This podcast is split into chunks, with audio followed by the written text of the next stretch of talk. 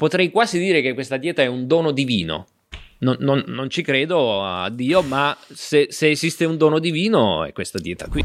Ciao, benvenuto a questo nuovo episodio del Bazar Atomico. Voglio provare a fare un'introduzione diversa. Ho chiesto a ChatGPT, GPT, non GBT, eh, come mi sfottono sempre i miei colleghi, di farla lui per me ed ecco quello che mi ha detto. Benvenuto a un nuovo episodio del Bazar Atomico. Abbiamo un ospite davvero speciale oggi. Mario Piccaluga, un entusiasta sostenitore della dieta totalmente carnivora. Poi mi dice, Mario, un ingegnere informatico di professione, non so da dove ti abbia preso, e un avventuriero nel campo della nutrizione, questo sì, ci racconterà della sua incredibile trasformazione grazie a un regime alimentare che sfida molte delle convenzioni dietetiche tradizionali tutto vero, eh? non è una puntata satirica, andiamo veramente a raccontare un'esperienza di biohacking che sta vivendo lui da oramai da quanto? Due mesi e mezzo. Due mesi e mezzo. Nonostante il suo background tecnico, Mario ha sempre avuto una grande passione per l'esplorazione di nuovi orizzonti nel benessere e nella salute personale. La sua avventura con la dieta carnivora ha iniziato quasi per caso, ma gli effetti qua la, la, sintassi è un po' strana, ma gli effetti che ha avuto sulla sua salute, energia e benessere generale sono stati così sorprendenti che ha sentito il bisogno di condividere la sua storia con il mondo. Beh, è perfetto, questo è mica male. In questa puntata ci immergeremo nelle profondità della dieta carnivora, 100% carnivora, esplorando come Mario ha navigato attraverso i cambiamenti, le sfide e le sorprese di questo percorso unico. Discuteremo dei miti e delle realtà, dei benefici e delle difficoltà e di come questa dieta ha influenzato non solo il suo corpo, ma anche la sua mente e il suo approccio alla vita. Soprattutto. Preparatevi quindi a un nuovo episodio ricco di informazioni, storie personali ed esperienze che potrebbero cambiare il modo in cui pensate al cibo e alla nutrizione. Ma direi. Oh, Mick paraculò alla grande. Cioè, eh, tutta la vita chat GPT. Vi ricordo che, come al solito, il Bazar Atomico è prodotto dalla mia azienda di corsi di formazioni formazione eh, dedicate al mondo degli investimenti, dei soldi, che si chiama moneysurfers.com, corsi online per tutti e che qui in studio stiamo bevendo tutti quanti caffè carne ra. carnera. Adesso però rilassatevi e godetevi lo show che ce n'è tanta roba.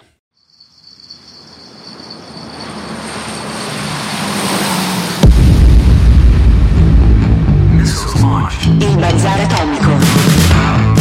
Allora, diciamo subito che stiamo facendo questo episodio perché non uno, ma ben due ospiti non mangiano abbastanza carne, evidentemente, si sono ammalati. Si sono ammalati, si sono ma ammalati, incredibile, ragazzi, quindi... perché il primo ospite lo salutiamo, verranno tutti e due prossimamente, ma il primo ospite aveva la tosse e una mezza influenza, non riusciva a venire perché non era sicuro di poter parlare degnamente. Il secondo ospite, che è stato così gentile da accettare un invito dell'ultimo momento, ci ha scritto pochi minuti fa che anche lui ha mangiato qualcosa che, che gli, gli ha, fatto male. Che gli ha fatto male e quindi non è potuto venire, si scusa tremendamente e quindi eravamo qua noi tre e abbiamo detto ma senti Mario, ma perché non ci racconti questa esperienza che ci hai, come dire, eh, sfrantecato a noi, i coglioni sì. in primis e a tutte le persone che incontri? No, a me mi ha influenzato un po', eh? Ma anche a me, ma anche a me. e quindi sappiate che non solo Mario Picaluga, ma anche Giovanni e Davide, sia pure in maniera meno radicale, stanno affrontando un nuovo modo completamente sui generis, completamente non politically correct di affrontare la nutrizione. la nutrizione. Ma prima di parlare di me e Giovanni, parliamo con lui che è due mesi e mezzo che fa una cosa come questa. Cosa stai facendo? Yes, allora forse iniziamo dai disclaimer. Diciamo che io non sono né un nutrizionista come forse l'introduzione di ChatGPT poteva far pensare, non sono un dottore, non sono un personal trainer sono solo uno che ha tanto tempo libero e soprattutto negli ultimi tre mesi l'ha dedicato in gran parte a guardarsi conferenze su YouTube. Quindi io adesso vi riporto tutto quello che dicono altri dottori, altri studiosi, quindi e anche altri influencer. Eh, non che io sia un influencer, ma insomma altre persone che l'hanno provata e giurano che gli ha completamente sconvolto la vita in positivo. Io non mi ricordo neanche più perché l'ho voluta provare. Eh, sarà perché sono uno che prova tutto e quindi ho detto ma proviamo anche sta cosa. Poi tanto se mi fa male posso sempre tornare indietro. E quindi eh, raccontaci un da po', dove vuoi che inizi? Un perché... po' il tuo percorso personale, professionale che ti ha portato ad adottare una dieta totalmente carnivora. Questa è una domanda Ma, di chat GPT. sì, la- eh, ma la- il, mio, il mio percorso professionale non penso che abbia granché a che fare con, se non per il fatto che mi lascia tanto tempo libero il fare quello che faccio, cioè fare foto di donne. Mi lascia tanto tempo libero e io posso dedicarlo a studiare gli argomenti più disparati e per qualche motivo questa storia della nutrizione mi ha affascinato, mi ha affascinato un bel po'. Io avevo provato diete chetogeniche già dieci anni fa, quando ancora non le faceva nessuno. Adesso tutti quanti sento che i dottori gli danno la dieta chetogenica per eh, dimagrire. Ehm, una, una dieta carnivora l'avevo già provata due anni fa per un po', non proprio fatta bene, perché poi andremo nel dettaglio a spiegare Ovvio. in che cosa consiste. Eh, è una dieta semplice, ma comunque va comunque mh, raffinata, va, va da- fa- bisogna fare il dialing in come nelle macchine del caffè. Cioè, sarebbe? Eh, mh, capire i valori, capire cosa devi mangiare esattamente, quanto grasso, quante proteine. Questa è la chetogenica. Que- no, allora, una dieta chetogenica mh, semplicemente consiste nell'eliminare quasi del tutto i carboidrati, i, i carboidrati dietari, cioè parliamo di amido e zucchero. Poi le fibre uno ne può mangiare quante ne vuole. E una dieta chetogenica serve per far modo che il nostro corpo passi dall'usare il glucosio come ehm, ingrediente principale, come benzina, a passare ai chetoni, corpi chetonici. Poi una- la dieta che facevo io, la dieta carnivora, è un sottoinsieme di questa dieta chetogenica. Ok, possiamo dire che è la più estrema che c'è. Tra le Certamente, diete, tra le diete senza carboidrati. sì. Eh, Assolutamente, perché uno deve prendere tutto lo spettro dei cibi che esistono ed eliminarli praticamente tutti, se non quelli che abbiamo mangiato per 4 milioni di anni. E che poi mh, la- la- il 99% dei cibi, tutte le cose che- di cui noi ci nutriamo, le abbiamo inventate eh, con l'invenzione dell'agricoltura o peggio ancora negli ultimi 100 anni con l'industrializzazione, con la creazione dei- degli oli raffinati, de- di tutto il cibo in scatola, Cioè, tu dici. Noi abbiamo il nostro DNA è fatto per questa dieta. Quindi noi se guardiamo diciamo il lasso temporale della nascita della- dell'uomo e degli ominidi Vogliamo farlo il gioco del viaggio nel tempo? Facciamo questo gioco del viaggio nel tempo. Io ci avevo pensato proprio stamattina. Io non credo alle coincidenze, cioè, o meglio, credo alle coincidenze. Quindi, questa è solo una coincidenza. Stamattina ho visto un manifesto della questa banca, novità banca del Tra l'altro noi la- l'episodio con eh, No, credo alle coincidenze, nel senso Cesati- che penso che siano solo delle Cassin. coincidenze. sì, Cesato Ecco, Cassin. Continua a fare un botto di views e siamo arrivati a 100.000 ed è ancora in trend. Io non so. Sì. Salutiamo Sarà una coincidenza. e quindi stamattina passo davanti a una banca e vedo un manifesto della banca che diceva che bisogna mangiare meno carne rossa perché fa venire i tumori. E allora io camminando verso qua, sto venendo verso il Scusa, scusa, quale pubblicità? di una banca... La banca che fa Sì. pubblicità sulla carne. Che Sì, cazzo non, c'entra? non lo so perché. Ma Però ne- che sì, banca è? Viale in, eh, Dai, non ti ricordi? All'inizio di Viale Zara. Non ti ricordi che banca è? Forse era Banca Popolare di Milano, potrei sbagliarmi. Incredibile. Ah, sarà un food washing, qualcosa Sì, del genere, sì. non lo so. E quindi io mentre camminavo venendo verso qua mi sono immaginato io che facevo una conferenza in cui spiegavo del- perché queste sono cazzate. Quindi Vedi, vedi che quello, che- quello che pensi poi si materializza. Ma vabbè, La siamo nella legge della stagione dell'influenza, dai, le persone si ammalano e per fortuna io che dormo sul pavimento e mangio carne cruda non mi ammalo. E quindi mi sono immaginato questo gioco, di far fare questo gioco a una platea. Ora, oggi siete solo in due a fare questa platea. Facciamo che ho inventato la macchina del tempo, questo telecomando è la macchina del tempo e Mhm. possiamo scegliere in che anno andare. Io Sì. vi porto nel 20.000 avanti Cristo. Sì. Teniamo presente che l'uomo, mh, insomma, a seconda delle varie sottospecie dell'uomo, dell'Homo sapiens, esiste, facciamo da un milione di anni, Sì. anche un po' di più, però un milione di anni fino all'invenzione dell'agricoltura, 10.000 anni fa, sì. siamo nel 20.000 Un avanti milione, quindi 990.000 anni. Sì. Eh, siamo nel 20.000 avanti Cristo, siamo alla latitudine di Milano e siamo a gennaio. Avete un, un fabbisogno calorico giornaliero di 4-5 mila calorie perché fa freddo, non avete l'appartamento con il, la- il riscaldamento. Di che cosa ci, mangi- ci nutriamo? Allora, innanzitutto che clima c'era però all'epoca qua? Eh, vabbè, adesso eh, 5.000, 20.000 anni fa, vabbè, fai pure che ci sono state le glaciazioni e le disglaciazioni, però fa 20.000, 100.000, 200, insomma, a gennaio a queste latitudini Certo, io direi che... direi che fa freddo. Sì, ehm, O comunque non fa, non, non è un clima estivo. Beh, quindi non c'è, non, non c'è nessun ris- ne- ristorante nei paraggi. No, ristoranti no. Eh, per forza andare a caccia. Per forza andare a caccia. Eh, ok, così è, Allora, è troppo facile. allora, si parla senso, di sì, in certo. genere l'uomo cacciatore e raccoglitore. Esatto. La mia domanda, quella che ti ho fatto varie volte, è: attenzione, però, è vero che l'uomo, secondo me, l'uomo nell'ambizione c'era quello di cacciare un animale e mangiare carne. Nella pratica, poi spesso, un po' come succede agli orsi ora, no?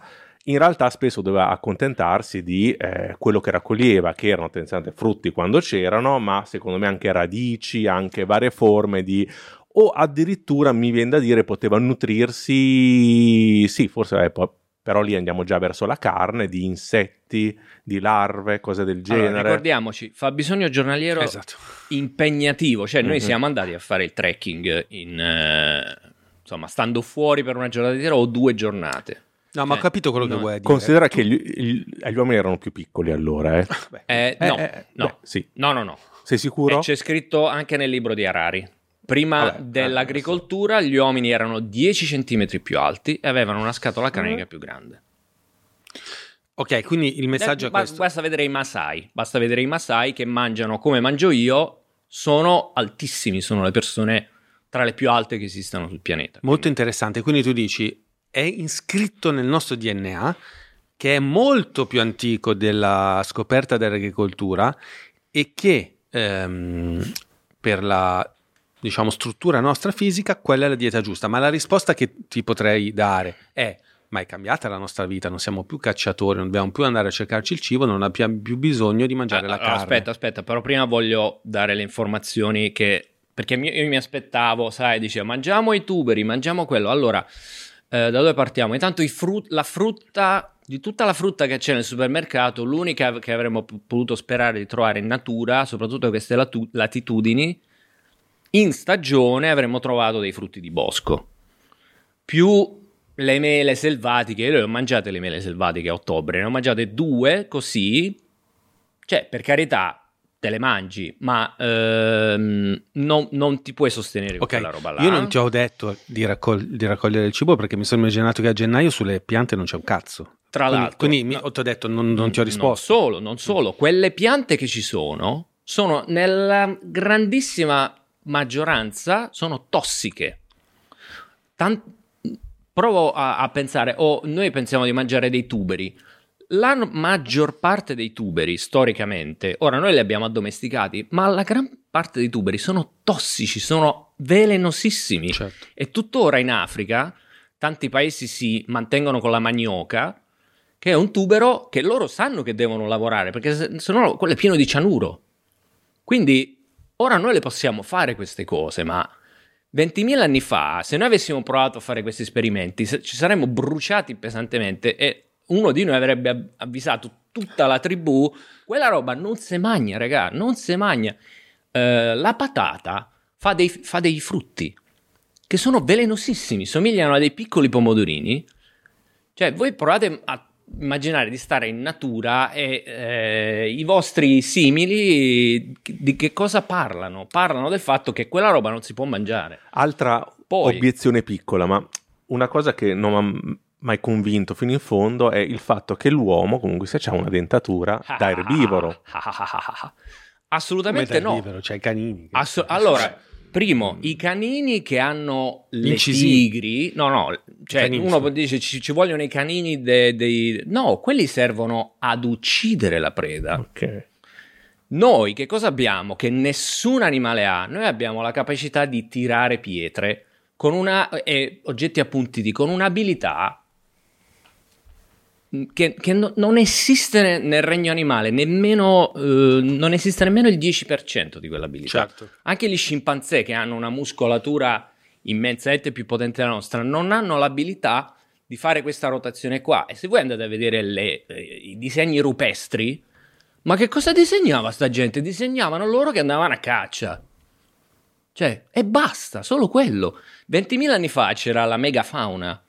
Tu ammazzavi un bestione E quello ti durava, ti poteva durare quanto volevi, bastava saper affumicare la carne oppure fare il pemmican, che è, un, è grasso cotto, bollito, squagliato, messo nella vescica dell'animale e dentro ci metti i pezzi di carne e crei un, una carne che dura anni perché è protetta dal grasso e non va male. Pazzesco.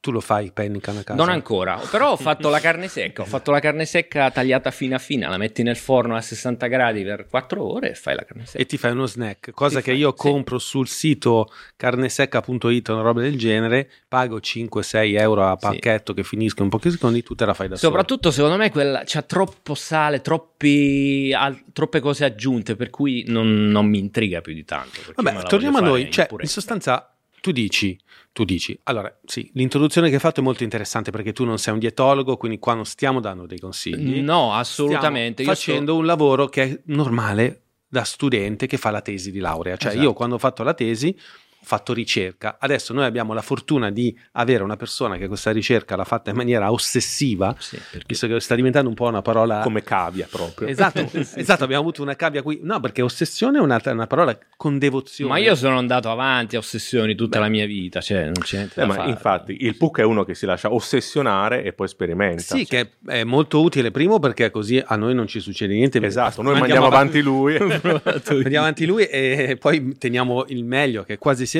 quasi tutto, perché effettivamente ha un gusto per la- l'avanguardia e anche per, dai, andare un po' a provare di persona certe cose prima di giudicare, no? Poi è metodico, c'ha questo che non sgarra mai, cioè infatti ormai sono mesi che noi Esatto. quando dobbiamo mangiare non, non- non- ah, dobbiamo sempre No, ma io- organizzarci per mangiare insieme. Eh, no, eh, no, no, allora un momento, vorrei fare una... eh, noi quando ci vediamo mangiamo la carne che cucino io, però io sono pronto a digiunare. Se, se- se volete andare al ristorante una volta e mangiare, eh, Esatto. io vengo e sto in digiuno. Ci sono Non- tante non cose da nessun dire. problema. Allora, tu hai due mesi e mezzo che non mangi un pezzo di pane? No, pezzo di pane no. Non mangi una mela? Non mangi un... Allora, eh, durante le vacanze di Natale ho fatto due giorni separati di sgarro per stare in famiglia e anche per vedere che cosa succedeva. Ho detto, vabbè, visto che devo sgarrare perché sono in famiglia, usiamolo come un esperimento. Ma non perché volessi, non perché non vedevo l'ora di sgarrare. Perché la cosa assurda è che questa dieta, dopo i primi giorni, ti fa sentire libero e, e non ti manca nulla di quello che mangiavi prima. Io, io sono sempre stato un grande onnivoro, son- l'ho sempre amato il cibo in generale, anche la verdura, cioè non, non- non sono mai stato uno che non voleva mangiarle queste cose. Se adesso non le mangio è per una questione ben più complessa. Del, Esatto, qual è la questione? Perché qual è l'origine di questa esigenza? Cioè, probabilmente tu ti sei reso conto col tempo, gradualmente diminuendo i cibi processati, arrivando alla dieta più estrema che c'è, eh, che ricorda un po', dai, le diete estreme vegane, no? Come Steve Jobs che ha mangiato le mele per eh, solo mele, fruttariano per un po' di anni. Ricorda quella, no? Ma che cos'è che ti ha spinto a questa radicalità? Perché cos'è che ti sentivi che ti faceva male delle altre diete o del mangiare cibi normali? Allora, in generale, quello che fa male, e posso dirlo che fa male a tutti, è mangiare, ehm, mangiare carboidrati semplici. Quello, quello fa male a tutti. non- c'è- tipo c'è- cosa sono i fare. carboidrati semplici? Gli zuccheri, quindi i dolci e anche il pane, la pizza, cioè mh, queste robe sono, sono buone, sono buonissime. C'è un motivo per cui io sarei in grado di mangiare una pizza grande come questo tavolo. È che quello non è cibo, Quello- il nostro corpo non sa cos'è. Quindi quello ok. Non quello nutre, dovrei- perché non nutre, tu dici, non, No, non è cibo no, perché non quello- nutre. quello ci dà solo eh, calorie e fa partire il segnale insulinico del corpo, che lui- il corpo dice ok, questa roba io me la devo mettere da parte per l'inverno. Dopodiché noi non abbiamo in realtà energia per andare avanti a fare le nostre cose. Infatti, se uno fa una colazione con pane e marmellata, un'ora e mezzo dopo c'ha di nuovo fame. Anche Cioè, meno, anche eh, meno. infatti, so- volevo essere generoso. Se metti il burro dura di più, senza Eh, burro. Grazie al burro. Ah. E, mh, quindi, questo, ok, penso saremmo tutti d'accordo che la pizza è buona, però non è proprio l'ideale. Ma la verdura. Dopodiché, la, la verdura, verdura, cioè la frutta. siamo cresciuti eh, con mangia più verdura, la piramide dell'alimentazione, se vai in qualsiasi pronto soccorso, a me eh, per fortuna ci vado raramente, però vedi sempre questa eh, piramide, no? Che a questo punto mi dico, è la piramide degli illuminati, La ci piramide, stanno controllando. que- Quella piramide lì È un fa complotto? ridere, fa ridere non per la verdura, ma perché nella base ci sono i cereali, c'è il pane. no, c'è e la verdura nella base. C'è la verdura. E allora, l'ultima, Vediamo, ver- vediamo. l'ultima base che ho visto, allora quella era canadese, la base alimentare canadese. Ah, no, della dieta mediterranea sotto c'è frutta, nella- verdura e Ok. c'è anche pasta, pane e riso, Eh, vedi, effettivamente. vedi. Sì, sì, è vero, c'è ragione, tutte e due abbiamo. Dopodiché, Anzi fru- no, qua c'è l'acqua addirittura in una. Vabbè, insomma, quindi acqua la bevi, Dopodiché, la bevi, sì. l'acqua sì. Perché c'è anche Sì. il È fonda- carnivora l'acqua. l'ex fondatore di no beh cioè, sai che l'ex fonda- il fondatore di Twitter che è sempre stato uno dei che nostri fa? guru Non, beve acqua? beve solo latte non beve neanche l'acqua Ok, mm, beh, Interessante. mm, in effetti se bevi due litri di latte, voglio dire, è acqua sostanzialmente. quindi la verdura qual è il problema della verdura perché no verdura Allora, qui andiamo proprio nella, se- nella sezione sperimentazione, perché io non avevo dei veri motivi Sì. per smettere di, di mangiare queste altre cose. sì E lì l'ho voluto fare semplicemente perché mi sono imbattuto in tanti video su YouTube che parlavano del fatto che eh, tantissime persone, ma proprio ormai sono migliaia gli esempi, basta cercarli, che parlano di, che hanno eliminato la depressione, la, aspetta la, la stanchezza, hanno leva- eliminando tutto. Quindi face- si chiama dieta eliminazione, cioè tra tutti questi cibi che mangiamo ce ne sono alcuni che non sappiamo poi quali sono, perché quando tu mangi centinaia di cose, andare a, a capire esattamente cos'è che ti fa male è quasi impossibile. Cioè le variabili sono troppe, quindi cosa si fa? Si fa la dieta eliminazione, che è la dieta che faccio io. Una volta che tu mangi soltanto manzo e acqua, che all'inizio l'ho fatta proprio così, poi ho introdotto anche le uova, il burro. All'inizio quando fai così, tu fai un reset e a quel punto è impossibile che tu ti senta ancora male. Poi puoi provare a introdurre al- piano piano altre cose e dici ok, questo non mi fa male, questo non mi fa male, ah, questo mi fa male. Quindi tante persone hanno parlato del fatto che hanno eliminato la depressione, l'obesità, eh, la mental mm, mind fog, cioè questa confusione che ti viene causata quando tu hai mangiato qualcosa che non è proprio ideale per te. Mancanza di energia, ehm, la gengivite. mm, lo- adesso tal- sono talmente tanti gli esempi che adesso mi sfuggono. ok per però dire. una domanda che ti de- devo fare per forza Sì. ma dobbiamo fidarci del video di YouTube non è più autorevole un dottore o non è più autorevole uno scienziato è- Allora, chi sono questi qua Questi sono questo? dottori, Ecco, ecco, perché quello va innanzitutto. Ci sono anche hai tanti... dei nomi hai dei nomi Assolutamente sì. Allora, eh, Facci i nomi. quelli più conosciuti nel mondo carnivoro sono Sean Baker, che è Scritto andato tra l'altro Sean- S-H-A-W-N. Sean Sean Baker. chi ci vede Sean Baker chi ci vede in video sappiate che anche su Spotify potete mettere video vedere il video poi interrompere e ripartire Ecco. senza Quindi pagare lui è Sean Baker, eh, come potete vedere non somiglia al medio dottore italiano. Ah. Vabbè, sì. mm, ah, giusto, te l'accendo perché. no beh se no se giri il computer però poi non lo vedi tu No, ok. infatti accendiamo. ma accendiamo. teniamo acceso tanto Sì, noi che sì, cazzo ce infatti, tanto siamo tra di noi. non ci emoziona non TV. ci emozioniamo più di tanto. Ah, Eccolo qui. ah, ok. Ecco, una cosa che infatti mi dicevi e che è interessante.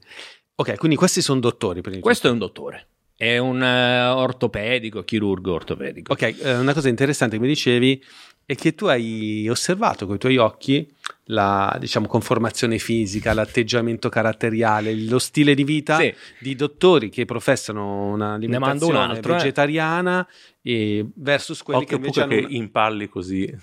non ci sovrapponiamo ragazzi e invece contro invece una voce scusate una chi, chi fa queste diete e tu hai, hai detto ma io, no- io voglio diventare come loro Cioè, non è che voglio necessariamente diventare così, però una via di mezzo magari tra eh, uno così, che poi vabbè ci sono anche i geni di mezzo, cioè ovviamente. Però guarda caso tutti sti dottori e tutti gli influencer che parlano di dieta carnivora, tu li guardi e dici, se sono uomini dici, cavolo, beh, Che voglio salute." diventare come lui. Sì. Se è una donna dici, vorrei vivere con questa donna, se è possibile.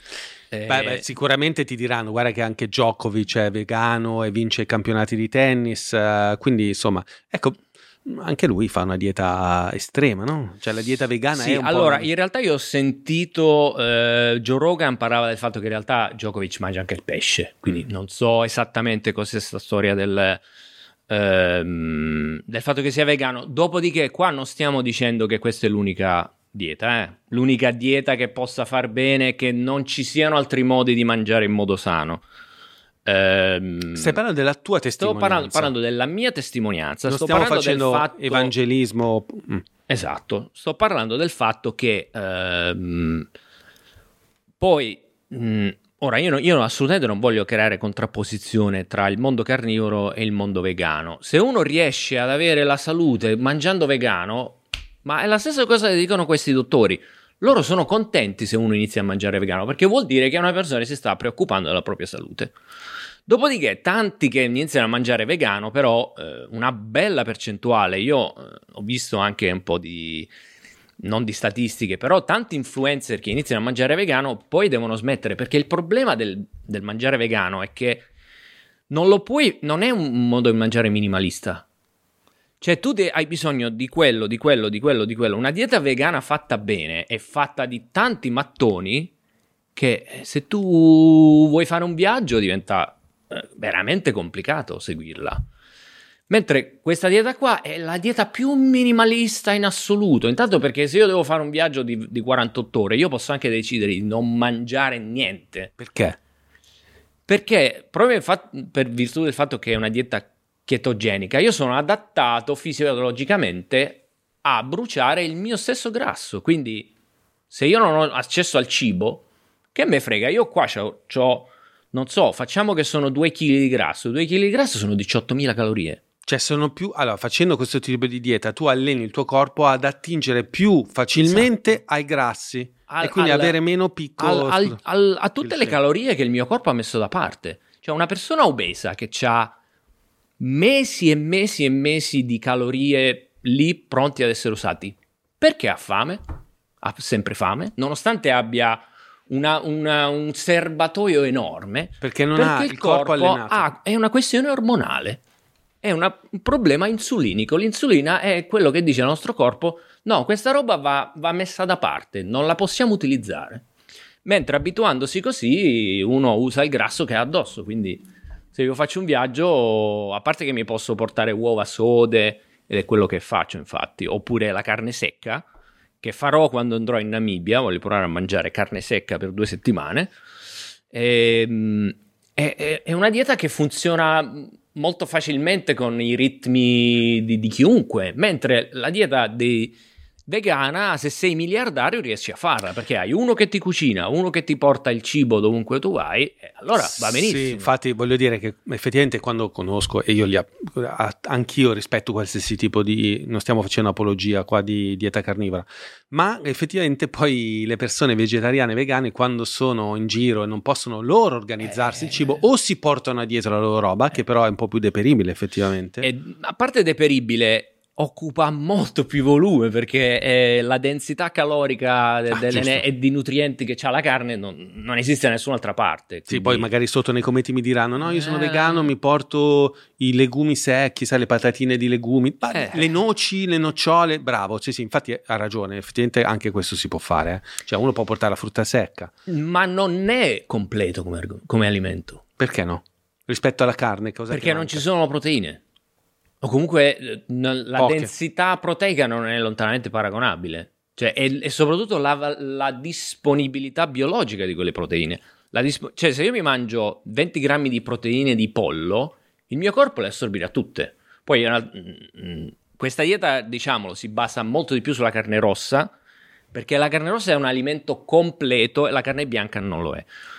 Eh, se uno invece si mangia 20 grammi di proteine dei fagioli, il nostro corpo ne riesce ad assorbire mm, meno della metà. Quindi ne devi mangiare il doppio. Eh, eh, cioè, l'equivalente di una bistecca in- come nutrienti, come calorie, se, se- se lo portiamo nel mondo vegetariano e vegano, è tanta roba. eh, c'è niente da fare. Cioè, vuol dire che comunque alla fine assimili più, ca- più calorie? Assolutamente, e la prova sta nella digestione. Mi vuoi fare una domanda sulle fibre? per caso? No, no, ma guarda, ce n'è piene di domande, cioè nel senso, no, di gestione infatti, esatto, uno potrebbe dirti sì, ma come fai? Non andrai mai al cesso a cagare, cioè come farai? È vero che al cesso ci vai poco, Tipo, uh, quanto?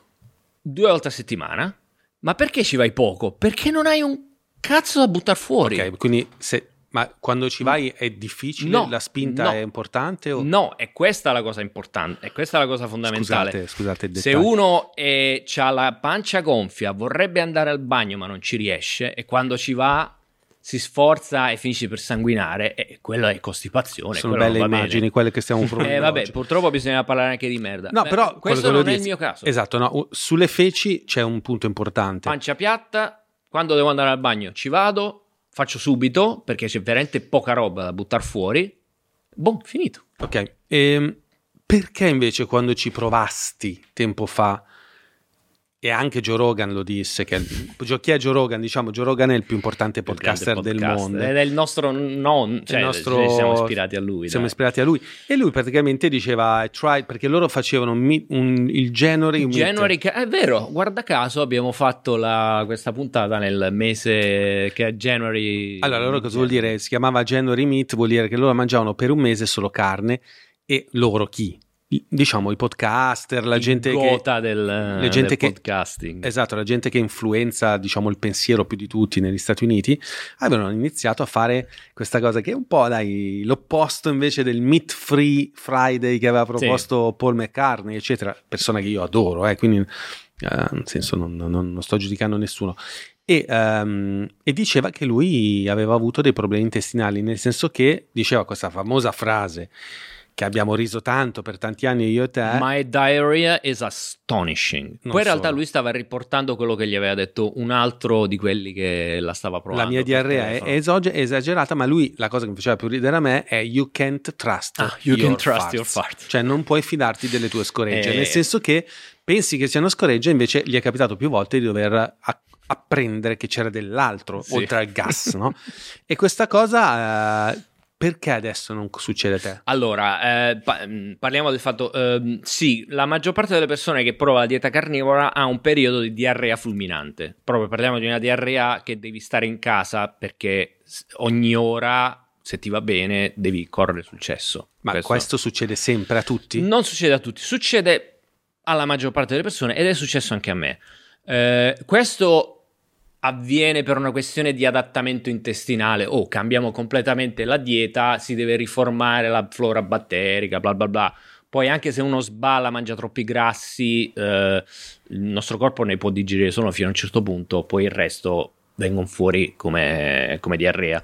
Eh, a me è durata qualche giorno e, e ho, insist- ho persistito, non ho smesso perché a parte questo sintomo della diarrea, io stavo benissimo, ma stavo non benissimo di più. Cioè, forse questo dettaglio è sfuggito. Io perché continuo a farla? Perché ho iniziato a sentirmi così bene. Così bene. Io sono. Vogliamo fare una lista? Sì, sì, sì, Lo grazie. dicevo prima quando sono andato al bagno. Uh, per Guarda esempio. caso. Eh, no, al bagno a, a lavarmi i denti. Sì, sì. A lavarmi i denti. No, specifica. A me mi, sangui- mi hanno sanguinato le gengive, non mi ricordo neanche più da quanti anni. È una settimana che non mi sanguinano le gengive. Ho detto quando sono uscito dal bagno, oh raga, era dal XX secolo che non mi sanguinavano le gengive per una settimana intera. Uno. Eh, ho un'energia, una- un buon umore, e voi l'avrete visto. Una voglia di uscire anche con mio padre. Tutte le volte che sono andato durante le vacanze di Natale, mio padre mi diceva usciamo. Io in passato, volta, due volte su tre, gli avrei detto "Mm, no, avrei trovato una scusa. Invece questa volta io uscivo sempre. Cioè ti ha guarito una certa indolenza che pensavi sì, di avere. assolutamente. Cioè. Eh, sbalzi di umore. Gli sbalzi di umore sono un- una cosa che insomma penso che capitino a tutti. E io sono pronto a scommettere che la maggior parte dei nostri sbalzi di umore dipendono dal nostro- dalla nostra alimentazione. molto interessante perché comunque ha a che fare proprio con l'alimentazione zuccherina, no? Cioè questa questo andamento ondivago del nostro umore, Sì, no? eh, Perché- ma mh, in generale con quello, ma anche con quanto noi diamo da fare, diamo da, da fare al nostro corpo cose che lui è costretto a fare e quindi, come dire, la potenza del nostro cervello cala perché il nostro corpo è impegnato a fare altro, tipo a digerire le a verdure. digerire le verdure, a digerire i, i fagioli, un, un qualcosa che, guarda caso, a me mi faceva sembrare incinto. Ok. Cioè, con, Qui eh, perché comunque le la digestione dei vegetali richiede più sforzo al nostro stomaco. Ma non c'è intestino. proprio paragone. Cioè, l- l- mm, questa è, un- è un- forse una delle leggende metropolitane che alcune persone. spe- spero che non giri ancora sta, cora- sta cosa, che la carne marcisce nel nostro intestino. Che forse è come dire che la terra è piatta. Cioè, se c'è un vantaggio del mangiare carne, è che il vostro intestino va in vacanza. Cioè, nell'intestino non gli arriva niente, quasi niente. È una sorta di digiuno quasi. E infatti anche le persone più stupite, stu- studiose, che dicono: Ma chissà com'è che funziona così bene sta dieta. Da un punto di vista, eh, loro dicono probabilmente perché imita il digiuno. E in effetti, per molti versi, è come digiunare. Io mi mangio un chilo di carne in un pasto unico, se- perché il fabbisogno giornaliero comunque è quello, perché se uno ha bisogno di 2500 calorie, fai i conti. Me- io non, non sento di dover di, cioè sen- sento che posso me- andare a correre dopo Ok. aver mangiato un chilo Ehm, di carne. ma se qualcuno ti dicesse ognuno deve mangiare quello per cui si sente a suo agio. Ad esempio, mm, eh, c'è chi dice io la carne non la digerisco. Poi adesso andiamo a affrontare anche il tema, ma anche non possiamo anche non affrontarlo, possiamo affrontarlo anche subito. Gli animali, poverini. Allora, io- ognuno ha le sue teorie. Eh, non mangiare gli animali perché pensiamo di, eh, come dire, uccidere. Hai mai visto un agnellino che viene portato via sua madre? E io rispetto totalmente e fanno benissimo le persone che magari vedendo una scena così tragica oppure vedendo una gallina che viene strozzata, un uovo o una, o una mucca che viene sparata eh, a, a bruciapelo poco prima, possono effettivamente urtare certi E sentimenti. qui, E qui facciamo qui- un qui passo poco indietro. da fare. Se uno ha eh, assorbito questa scelta morale, ma, mm, io non, non gli dico niente. Cioè, eh, Sì, sì. L'importante è che questa persona capisca che poi, com- come invece la pensiamo noi che la carne la mangiamo, che diciamo ok, noi abbiamo potuto fare questa scelta morale solo perché siamo inseriti in un tipo di società che ci permette di fare questa, quest- questa, questa deformazione della natura, perché la natura non funziona così. Nella natura, se ti serve una cosa, se ti serve del cibo, te lo prendi a costo di, di- di sbranare soltanto i cuccioli, perché sono quelli facili da acchiappare. Cioè, eh, Sì, diciamo che quando uno vede un documentario come, vediamo se lo trovo, eh, l'origine della nostra vita, la, la vita, come si chiama quello di Netflix? eh, non lo so Netflix, non- non l'ho eh, visto. Però la vita nel nostro pianeta, eccolo qua. La vita sul nostro pianeta di Netflix è veramente scioccante perché effettivamente prendi atto del fatto che non esiste la gentilezza, non esiste la- l'empatia. Eh, sono dei valori nobilissimi. C'è stato qua Daniel Lumera la settimana scorsa che condividiamo in tutto e per tutto. Vegano, oltretutto. ma, Però vegano flessibile, dai, vegano flessibile. Flessibile. Eh, ma sono molti flessibili. ma effettivamente nel caso dell'alimentazione sembrano essere un po' una deformazione, eh, come dire, rispetto all'andamento della vita su questo pianeta un- 5, sono un lusso. in 5 miliardi di anni, dove effettivamente lusso. non- uno dice, eh, povere le bestie.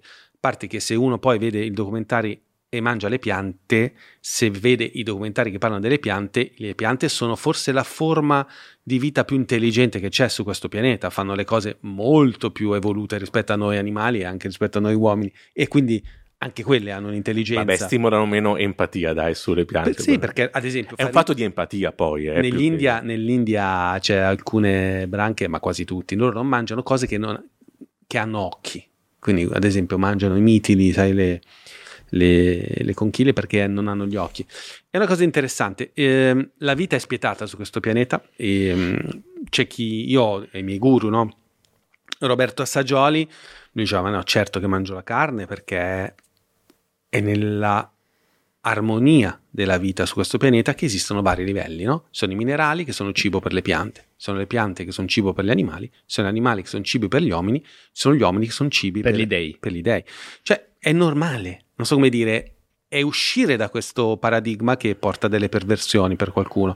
Per me no. Ehm, Poi torturare gli animali, fargli vivere una vita orrenda, eh, quello sono, sono contrario. Però un animale eh, che, che viene allevato in maniera umana fa una vita che, se vogliamo, è molto migliore della vita che fanno gli animali in natura, che vivono una vita di stenti e poi vengono mangiati a un certo punto quando non riescono più a correre Sì, anche perché poi un animale cosa deve fare? Deve morire di vecchiaia? Cioè, non, non capisco. Vabbè, comunque. Però qui c'è un punto che secondo me potrebbe anche spiegare, forse spiegare il motivo per cui questa dieta che tu eh, testimoni non è sostenuta. Mhm. Adesso faccio una, una teoria quasi complottista, che per come siamo oggi, per quanti siamo oggi, una dieta come la tua, anche se fosse appurato che è la migliore, non sarebbe sostenibile. E com- Perché? Perché? Perché Perché comunque sia, da un lato la- eh, ci vorrebbero tanti animali, ok? Ma soprattutto allevare animali implica tanta agricoltura di sostegno sì. per nutrire l'animale e quindi avere non so quanti miliardi eh, di animali che si nutrono di non so quanti ettari di eh, vegetazione. eh, Sì, e bisognerebbe in più, scusa, fare- e in più implicherebbe una- un allevamento veramente tanto intensivo a quel punto. Economicamente non sarebbe sostenibile allevare allo stato brado no? Eh, animali. Sì, eh, allora, come ben sai, su questo punto io sono... È, cioè, è una conversazione su cui io mi ritrovo, perché eh, così mangiavano gli uomini quando ne eravamo qualche milione sulla Terra. Se dovessimo fare, se dovessimo produrre carne per 8 miliardi di persone, cioè, è vero che la qualità di queste proteine, di questa, è talmente elevata che probabilmente non- la- il pianeta non ce la fa. Su questo punto, su questa questione mi, mi taccio e bisognerebbe fare i calcoli, bisognerebbe vedere cosa succederebbe, cioè bisogna fare un- veramente dei voli pindarici assurdi perché immaginare un mondo in cui tutti mangiano così vuol dire che non c'è più nemmeno un campo di mais. Vuol dire che si libera talmente tanto spazio in cui potrebbero ritornare tutti i bisonti che c'erano prima. Non mi ricordo chi era che diceva: Noi abbiamo ucciso, abbiamo tolto 350 milioni di bisonti per mettere 350 milioni di mucche malate. Eh, cioè, la, la natura comunque. mm, e, e poi l'agricoltura, la, la- no l'agricoltura, la- l'allevamento rigenerativo si basa sull'avere gli animali sui terreni e grazie alle loro direzioni loro rinutrono il terreno che noi stiamo sempre più impoverendo e la terra infatti è sempre meno scura, è sempre più... Dopodiché questo è... mm, purtroppo su questa questione c'è poco da fare, infatti cosa un altro dicono, disclaimer cosa che dicono gli fatto- evangelisti loro eh, americani? allora, bisognerebbe mettersi a fare bene i calcoli. Noi avremmo bisogno, sostanzialmente, ognuno di noi dovrebbe mangiare una mucca all'anno a testa e quindi ucciderebbe un animale. E- Sono 8 miliardi di sono mucche. 8 miliardi di mucche mm, all'anno. Eh, mm, però mm, intanto dovremmo sarebbe curioso sarebbe interessante sapere quante mucche ci sono adesso sulla faccia della terra e quanti altri processi noi elimineremmo perché allora è vero che l'allevamento soprattutto dei ruminanti ha un certo impatto sull'ambiente in quanto a emissioni però non è che l'agricoltura emette 10 volte di meno, cioè emette un po' di meno. La, ce- Quindi, la eh, chat GPT attenzione. dice che la popolazione mondiale di bovini, inclusi i manzi, è di circa un miliardo. Ok, quindi Non pochi, sono insomma. comunque non pochi. Poi ci sono tutti i polli, tutti i maiali. tu- mm. Eh, c'era proprio la- un, un rapporto della FAO che faceva vedere le percentuali di gas serra provocate dall'agricoltura e dagli allevamenti. L'agricoltura no- non è che è a costo zero, cioè però costa un po' di meno dell'allevamento C'è l'agricoltura per- destinata agli animali. alla tavola e quella destinata agli animali che forse è di più mi sembra eh, cioè che pesa di più Ehm. rispetto a quella destinata a noi quindi anche lì quando parli di agricoltura metà devi metterla dalla parte degli animali Sì, è vero. ehm, su, su questa questione stiamo facendo così Sì, voli sì. pindarici. eh, è anche No. vero che si potrebbe sicuramente ottimizzare, la- la- destinare i ruminanti di più all'uso di tutte quelle zone che non sono coltivabili, perché il bello del ruminante è che si può mangiare tutto il- tutto quello che non è possibile, che sta in tutte quelle zone che sono magari tro- troppo in pendenza dove non si fa agricoltura, che no, sono guarda, una, una, grossa percentuale non, di terreni. Non sta a noi dare delle risposte, no, però è eh... molto affascinante l'idea di una dieta perfetta, una dieta che effettivamente dà i nutrienti come nessun'altra, che magari richiederebbe veramente una rivoluzione del pensiero, però comunque affascinante. Noi non è che al Bazar Atomico non siamo un podcast scientifico, poniamo delle questioni. Non... Però io a questo proposito dei numeri vorrei portarli perché Vai. questi secondo me sono cioè, magari questa è una piccola pillola rossa, questa, questa statistica qua.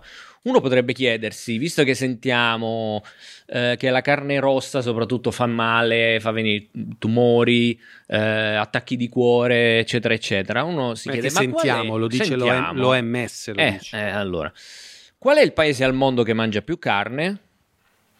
Ecco la classifica. A Danimarca. Hong no, Kong. No, Hong Kong. Hong Kong si mangiano 600 grammi a testa ogni giorno di, di, eh, di carni miste, quindi è incluso anche il pesce. Veramente. Ma comunque sarebbe interessante fare un viaggio a Hong Kong e vedere cosa si mangia gente per strada, perché questo numero è veramente impressionante. Uno si chiede, ma e questi come se la cavano? Beh, Hong Kong è il paese con l'età media più alta al mondo. Lo so, correlation is not causation. Poi c'è un fatto. C'è un eh. fatto, è un paese molto ricco. Molto ricco, esatto. È un paese dove, chiaro, quindi l'accesso agli ospedali deve essere di, di ottima qualità. Però, sì. Dio santo, ma se la carne facesse veramente così male, Hong Kong non sarebbe al primo posto. Rimetti la classifica che giù, lo, dico quelli, eh, eh. lo, dico per quelli, che non ci vedono. Allora, Hong Kong fa nella classifica Total Meat Consumption, quindi il consumo di carne nel mondo, è il numero uno con 202,1 kg all'anno. All'anno a, a, testa. Segue a testa, quindi 200 kg a testa, effettivamente è quasi un chilo al giorno. Cioè, sì, sono 600 eh. grammi abbondanti. Eh, secondo l'Islanda. L'Islanda, che qui si trova al dodicesimo posto. Qui dove? Nella, nella classifica dei paesi che vivono di più esatto. Nella classifica dove è Hong Kong che ha la, vitalità, ha la longevità più alta che è 85, 85 anni e 40, e 40 di media, ragazzi. Questo nel 2021. Impressionante, non lo sapevo questa Ed cosa. è anche noi non eh, ci siamo. Verso il top, eh, infatti adesso voglio trovare, è, è, anche verso il top nella classifica del quoziente intellettivo medio. Che no, perché allora, per esempio, oggi mentre venivo qua, asiatico leggevo l'account Instagram Factanza, famosissimo, che ha un post, non so se vuoi mettere Factanza Instagram e condividere il post sul video, e questo post dice testuali parole, mangiamo troppa carne e questo non fa bene né alla nostra salute né all'ambiente.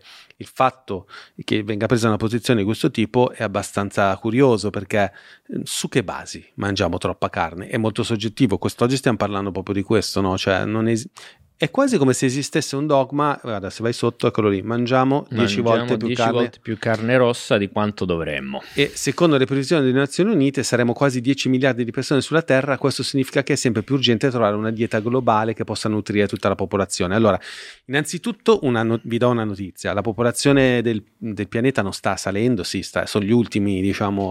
Continuerà sprazzi. a salire fi- per qualche altro decennio, sì, dopodiché però, è destinata la Cina già, a, ferma- a esatto, frenare. Cioè, se uno ha un po' di senso della, del futuro ve- e sa anche un po' di cose, la Cina già adesso ha un problema di eh, denatalizzazione e sta scendendo moltissimo, no? Ovviamente ci sono paesi come la, l'Africa. C'è l'Africa che... Però fa niente, cioè nel senso il mondo sta andando verso una, um, un trend ribassista sulla popolazione, quindi questa cosa dell'allarmismo, siamo in tantissimi ed è un problema e anche questo miope secondo me perché andiamo ancora più avanti, vediamo che forse non è questo il tema.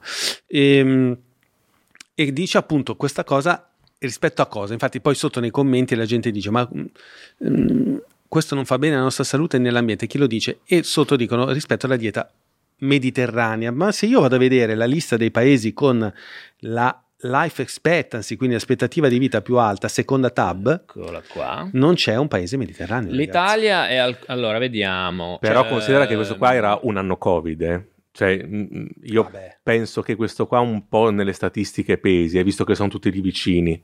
Eh, allo- ah, allora, qui c'è historical data, in effetti potremmo andare a vedere eh, che allora 2014, 2019, 2000 Ah, è vero, questa cosa, eh, però penso che sia, insomma, mh, ecco, anche 2019 siamo sempre a 85 anni, 85, 80, insomma, non cambia granché. Non cambia no, granché, no, no, no, è, è uguale. sì, no, non- Cioè, non c'è il primo paese mediterraneo è Malta, che tra l'altro Malta mi stupisce perché Sì, perché loro non mangiano mediterraneo No, assolutamente. infatti, sono cioè. mediterranei, ma sono i meno mediterranei di Sì, tutto il c'è la. Spagna, guarda caso, è un paese dove... Allora, eh, poi- sono paesi poi, de- de- allora, orientali, orientali. eh, poi anche questa storia della dieta mediterranea e di quella, la faccenda delle zone blu, che sono i posti dove ci sono più, i più centenari.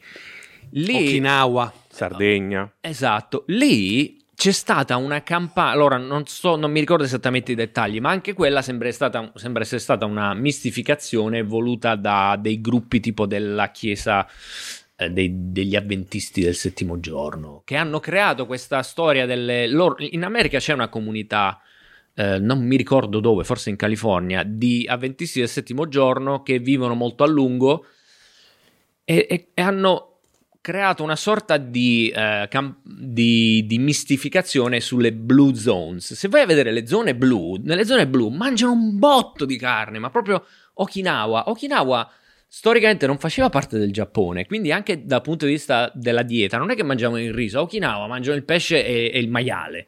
In Sardegna, Sardegna- uno di questi, un altro, un altro studioso che sta facendo eh, uno studio sulla dieta carnivora, ci è andato per studiare questa zona blu e gli avevano detto: Ma lì mangiano la carne solo una volta a settimana. Eh, poi lì è andato là e ha capito che c'era un equivoco su che cosa vuol dire per loro carne.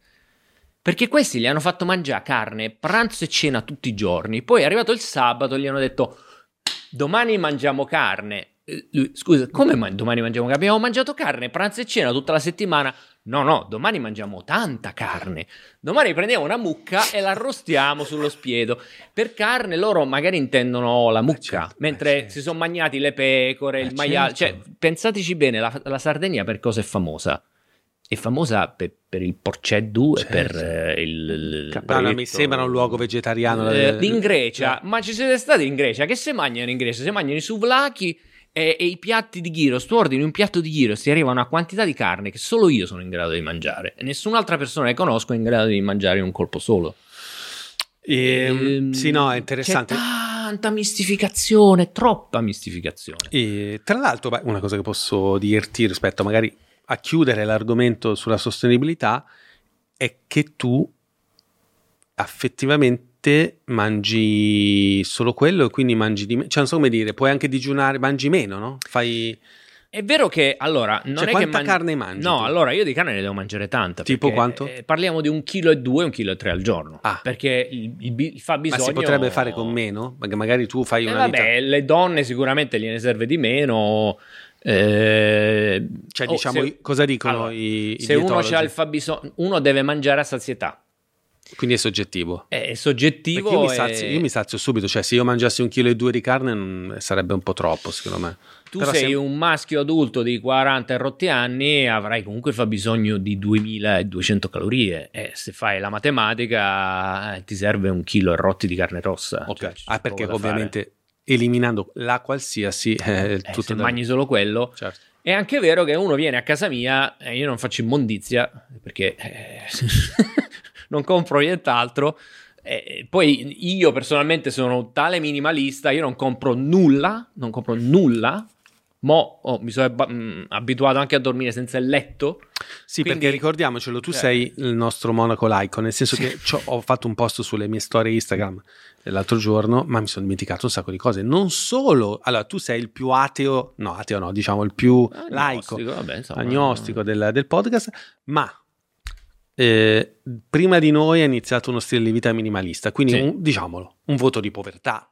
Diciamo No, mater- no, povertà non è un materiale. voto di povertà perché questo cazzo di computer costa come una utilitaria di seconda mano. Quindi, insomma, le cose che mi servono ci devo spendere. Non è un voto di povertà. Però, minimalismo, pochi oggetti. Sì. Pochi oggetti. Quanti oggetti? Tu la- ah, non hai, no, qua- primo, non hai una casa, No. giusto? Eh, non Quindi- ho un affitto con un contratto, noma- io mi sposto continu- nomadismo. continu- eh, se lo vogliamo chiamare così, insomma, eh, insomma. Cioè, come, come i veri francescani, non hai Sì. oggetti, non hai. Non, hai, non mi hai lego a casa. nessun posto perché poi il bello appunto dell'avere pochi oggetti è che non hai bisogno di un luogo dove devono stare appoggiati e quindi dici mi serve Cioè, tutta casa, la tua mi casa è in uno zaino. Eh, in, due o tre zaini Due tre insomma poi insomma Dopodiché in inverno serve anche cappotto che occupa spazio. hai iniziato da tanti anni a fare il digiuno intermittente.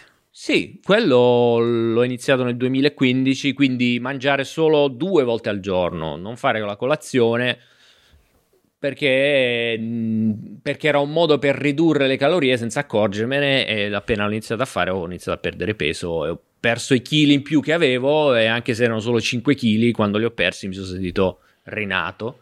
E lo faccio dal 2015, non è uno sforzo che devo fare, mi viene veramente naturale. Quindi Bagni eh, freddi. Bagni freddi perché una volta che provi, ti abitui all'impatto con l'acqua fredda, poi diventa una droga, la sensazione...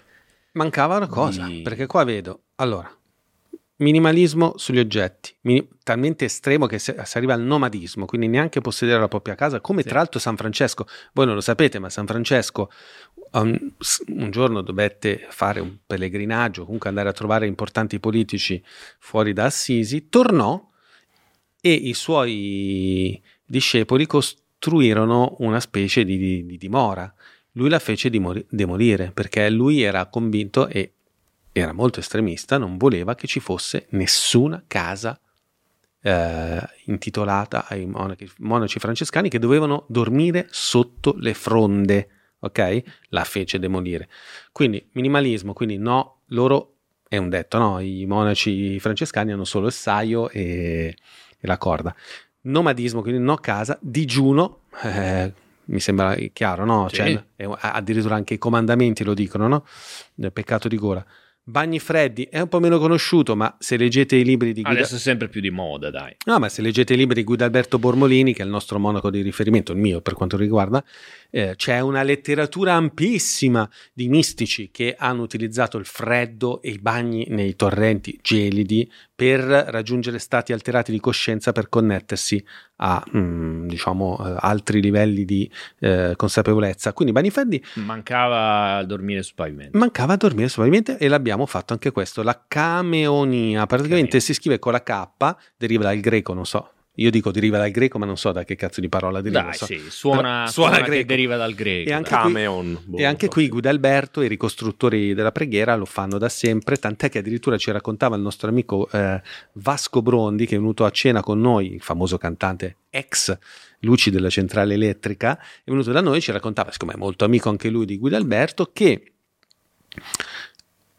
ogni tanto capita a loro, i, diciamo, i seguaci di Guido Alberto, di andare magari girare per eh, eventi o comunque con- conferenze legate al mondo sempre della religione e tutti gli altri dormono sui letti.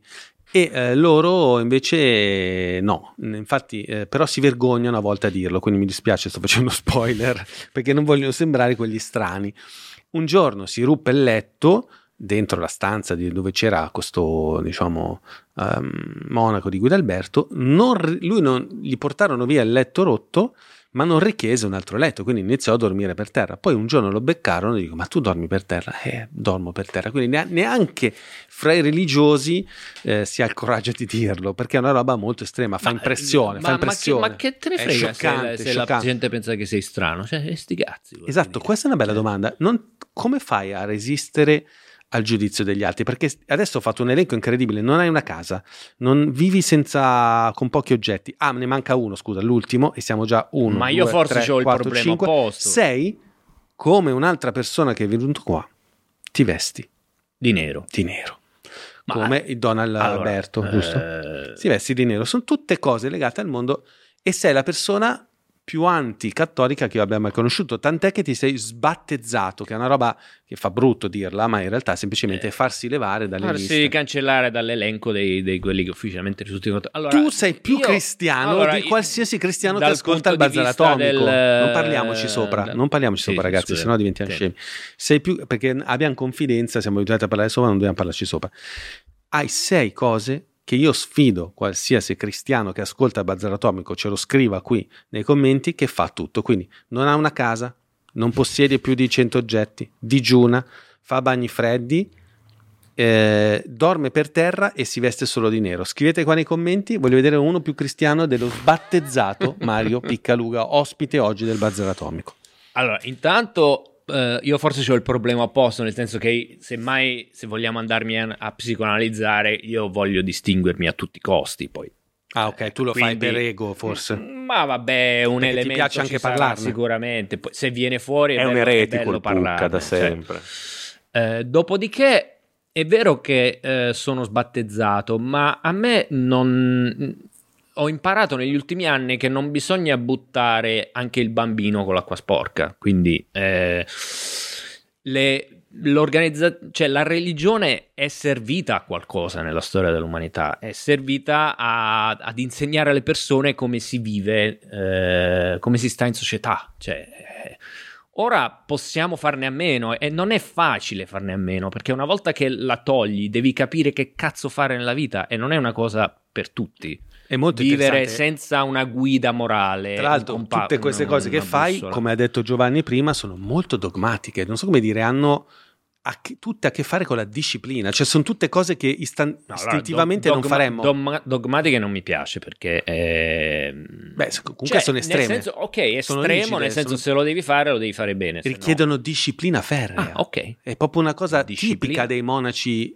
mistici, cioè il fatto di dire no, l'altro giorno che eravamo con mia mamma e cioè, comunque mio figlio ha preso il, il dolce e comunque dici cazzo, io me lo mangerei. Non è che tu...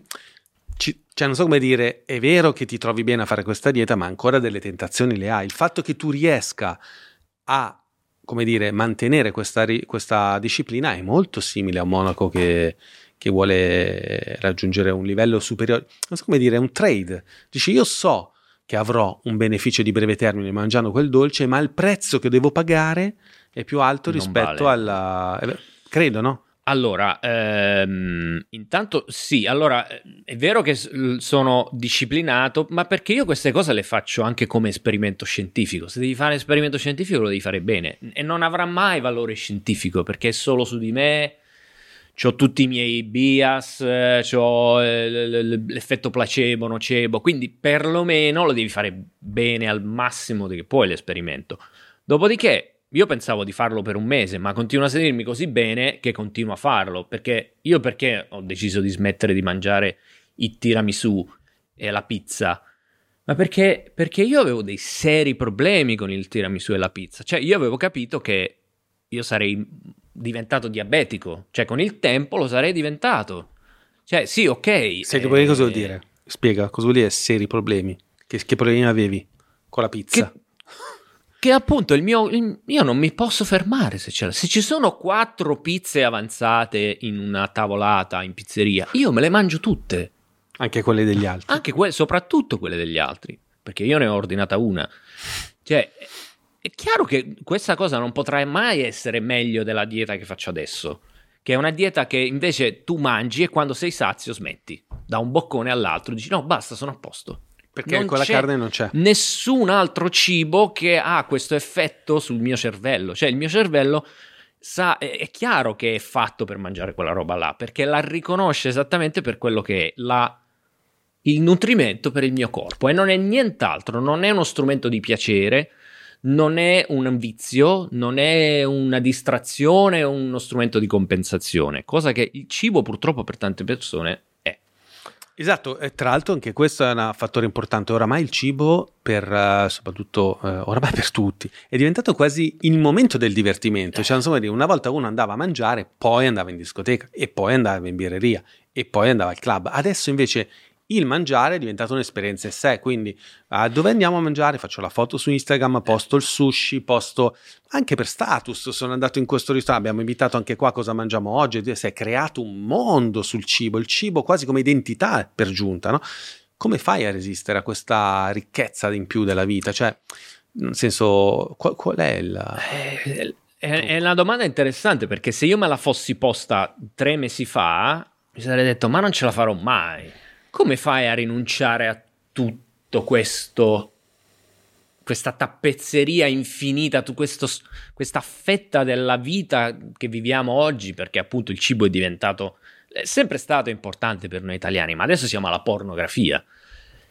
E oh, io la sto vivendo come una liberazione. La sto vivendo come una liberazione. Cioè, questa roba non ha importanza, almeno per me. Non ce l'ha, l'ha persa tutta. E quindi io, semmai, no. guardo, guardo le persone intorno a me che vanno, guardo i carrelli della spesa, guardo, sento le signore, eh, ho fatto la zuppa di quello, ho fatto la torta, dico mi dispiace per voi, mi dispiace. Però vabbè, eh, no, no, me, me, la tengo per me ovviamente, certo. queste considerazioni. Me, io la vivo come un'enorme liberazione. Cioè nel senso che tutta questa energia cerebrale, questa, mh, mm, questo dispendio di, di viene veicolato verso altre cose che tu reputi di maggiore importanza, tipo che cazzo Tipo fai? vivere la vita tipo t- tutto il resto. E, mh, mm, mi ero immaginato spesso di, di, aver, di utilizzare questa espressione. Po- potrei quasi dire che questa dieta è un dono divino. Non, non, non ci credo a Dio, ma se, se, esiste un dono divino è questa dieta qui. Quello che io penso della meditazione. Eh. Eh, quali sono state per te però le sfide maggiori? Qual è stata la cosa più difficile? Quali sono state le cose più difficili che hai in mm, corso in questi due mesi e mezzo? un po' come per il letto, sono rimasto abbastanza colpito dal fatto di come fosse molto più facile di quanto credevo che sarebbe stata. Un po' perché la carne l'ho sempre mangiata in quantità non indifferenti, però ci mangiamo insieme tanta tanta roba. Ma la cosa incredibile è che dopo, du, ma subito, non ho sentito granché di mancanza del, L'unica cosa che mi è mancata per più settimane erano le mele. Le mele buonissime dell'Esselunga. Ma a parte quello, ripeto, poi quando è arrivato il mio compleanno, Natale, Capodanno, che io dovevo tro- trovarmi in contesti sociali, io non dicevo, ah, finalmente potrò, avrò la scusa per mangiarmi una mela, per mangiarmi f- due fette di torta, eccetera, eccetera. No, non me ne è fregato niente, l'ho fatto solo appunto a quel punto era un esperimento per vedere se sarei tornato indietro come con la salute, se sarei caduto nella, Scusa, nella trappola. Nella lista dei sei punti, ripeto, minimalismo, nomadismo, digiuno, bagni freddi, camionia, dormi, camionia dormire per terra, vestiti di, vestito di nero, sei astemio praticamente. Non bevi neanche alcol. Sì, allora su quello io la ritengo una grande fortuna perché sono sempre stato poco avvezzo all'alcol. Tutte quelle poche volte che mi sono ubriacato da adolescente o da ventenne era sempre una, un'esperienza agonizzante. Cioè, sto troppo male con l'alcol e se ne bevo poco, non sto così male, ma non è una cosa che mi ha mai catturato. Ma è interessante quindi... perché comunque anche la questione dell'alcol, sempre leggendo adesso i trend uh, tra i giovani, la Gen Z sta cercando di cambiare l'approccio rispetto all'alcol, ovviamente siamo ancora in fase embrionale, ma vedo un sacco di post e uh, di come dire, commenti sul fatto che dobbiamo immaginare che si può uscire la sera, incontrarsi con gli amici e per forza non essere forzati a bere alcolici. non c'è uno stigma, no? Perché quello che capita è quello, no? Si esce con gli amici, ah no, io bevo un'aranciata, tutti ti guardano, uh, dai, uh, che peso, che pesante, che noia, quasi a tirarti in mezzo. Ne abbiamo parlato di questo anche con gli amici di Stupefatti, ma la domanda che volevo farti è questa. Esistono più diete carnivore, più sfumature e quali sono? Sì, allora esiste mm, la dieta carnivora, la dieta animal based, quindi uno mangia tutto quello che viene dagli animali, eh, la carne, tutte le carni di tutti gli animali, eh, più le uova, più anche, se vogliamo, i latticini. Dopodiché esistono variazioni personali perché eh, la prima volta che ho sentito parlare di questa dieta carnivora l'ho, se- l'ho sentita parlare dalla figlia di Jordan Peterson, che è il famoso scrittore, psicologo, insomma, che è diventato una personalità e, la, ne ha parlato anche lui, perché questa ragazza era, era, afflitta da una quantità di malattie autoimmuni che la lista non, non, non ve la so fare ed era, sarebbe morta prima dei 30 anni perché era proprio, passava le giornate a letto, si è dovuta fare... Eh, sostituzione delle anche con eh, mm, ossa in titanio, eccetera, eccetera. Povero. È riuscita a guarire a risolvere questi problemi. Adesso è una persona, se guardate i video di Mikaela Peterson, è una... Mettiamola, mettiamola. Che cosa devo dire? È una grandissima gnocca, che cosa da fare? Cioè, Si non- può non ci dire? sono- Ma Verremo sì, denunciati? dai. Se diciamo questa... fa- sembriamo il sindaco di Terni quando parliamo così, Gio, No, l'hai sentito? no, ma- Volevamo mandare un pezzo. Bande- Bandecchi. Cosa devo dire io? È una, Vedo un è una donna culo, che ci provo. è chiaramente tornata in salute. Adesso ha due Molto. figli. No, aspetta, quella lì in basso che si fa il selfie, lì è molto ancora più in salute. Sì, esatto. Eh, ma questo riguarda tutte le influencer della dieta carnivora. Tu le guardi e dici: Ma, ma com'è che guarda caso queste donne sono tutte così attraenti? E lei ha detto che l'unico modo che l- in cui lei riesce a sostenere una vita normale è mangiare soltanto carne di ruminanti e acqua e sale. E basta. E questa è la cosiddetta Lion Diet, la versione più estrema, più restrittiva che io i primi- le prime settimane ho, ho- ho fatto esattamente questa, perché ho detto se la devo Perché provare Lion?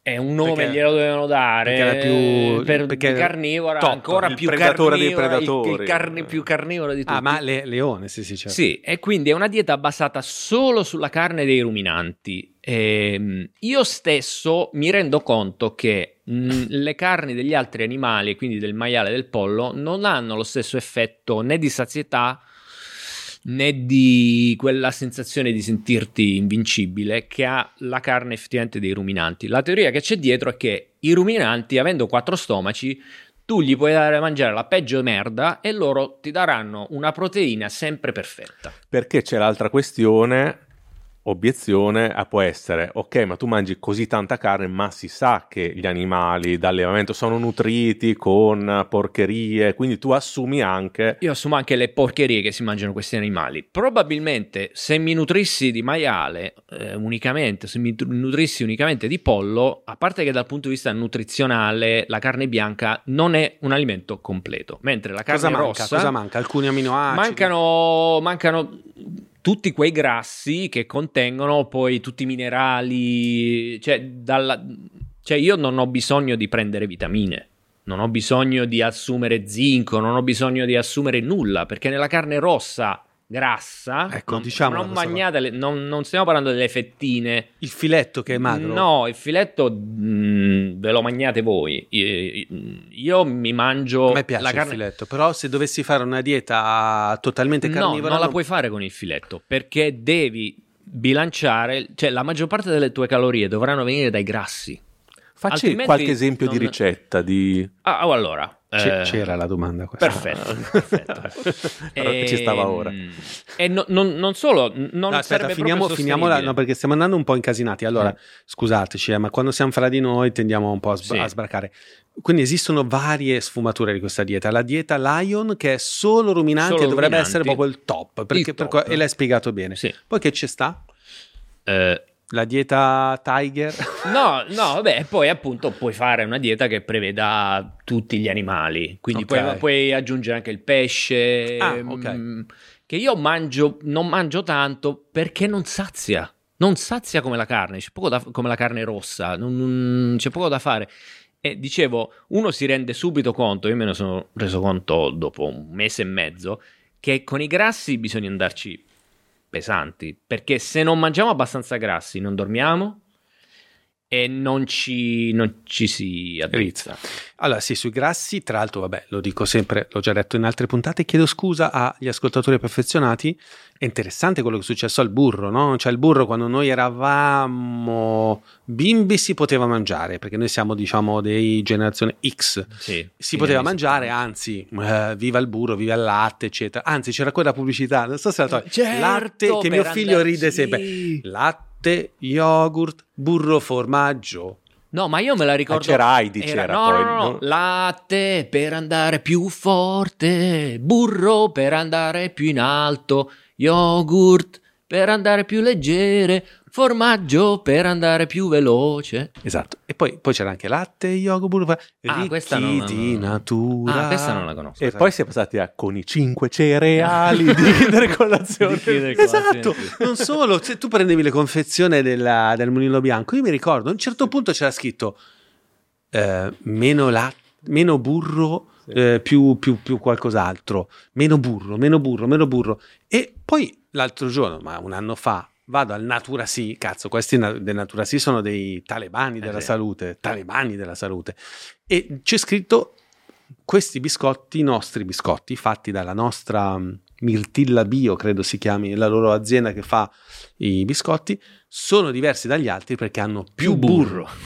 più acido butirrico. Butirrico. Butir- Dico, ma porca troia, ma allora decidetevi. È interessante perché invece i grassi adesso sono stati molto sdoganati. Poi c'è la questione della, della- cosa dicono del colesterolo? Ah, volevo parlare proprio di quello. Allora, Colesterolo eh, e- questa storia che i grassi fanno male è venuta fuori alla fine degli anni 70 con eh, il dottor Ansel Keys, eh, Kellogg's. Ma voi lo sapete che la storia che, che ripetono tutti, che la colazione è il pasto più importante della giornata, era uno slogan della Kellogg's e noi ce lo siamo bevuto e ce ne siamo scordati che era uno slogan della pubblicità un- la Kellogg's era proprietà di un uomo potentissimo ehm, ammanicato col- con la chiesa che aveva deciso che noi dovevamo mangiare cibo insipido perché mangiare la carne ti rende sessualmente deviato. Questa è l'origine dei cereali per la colazione.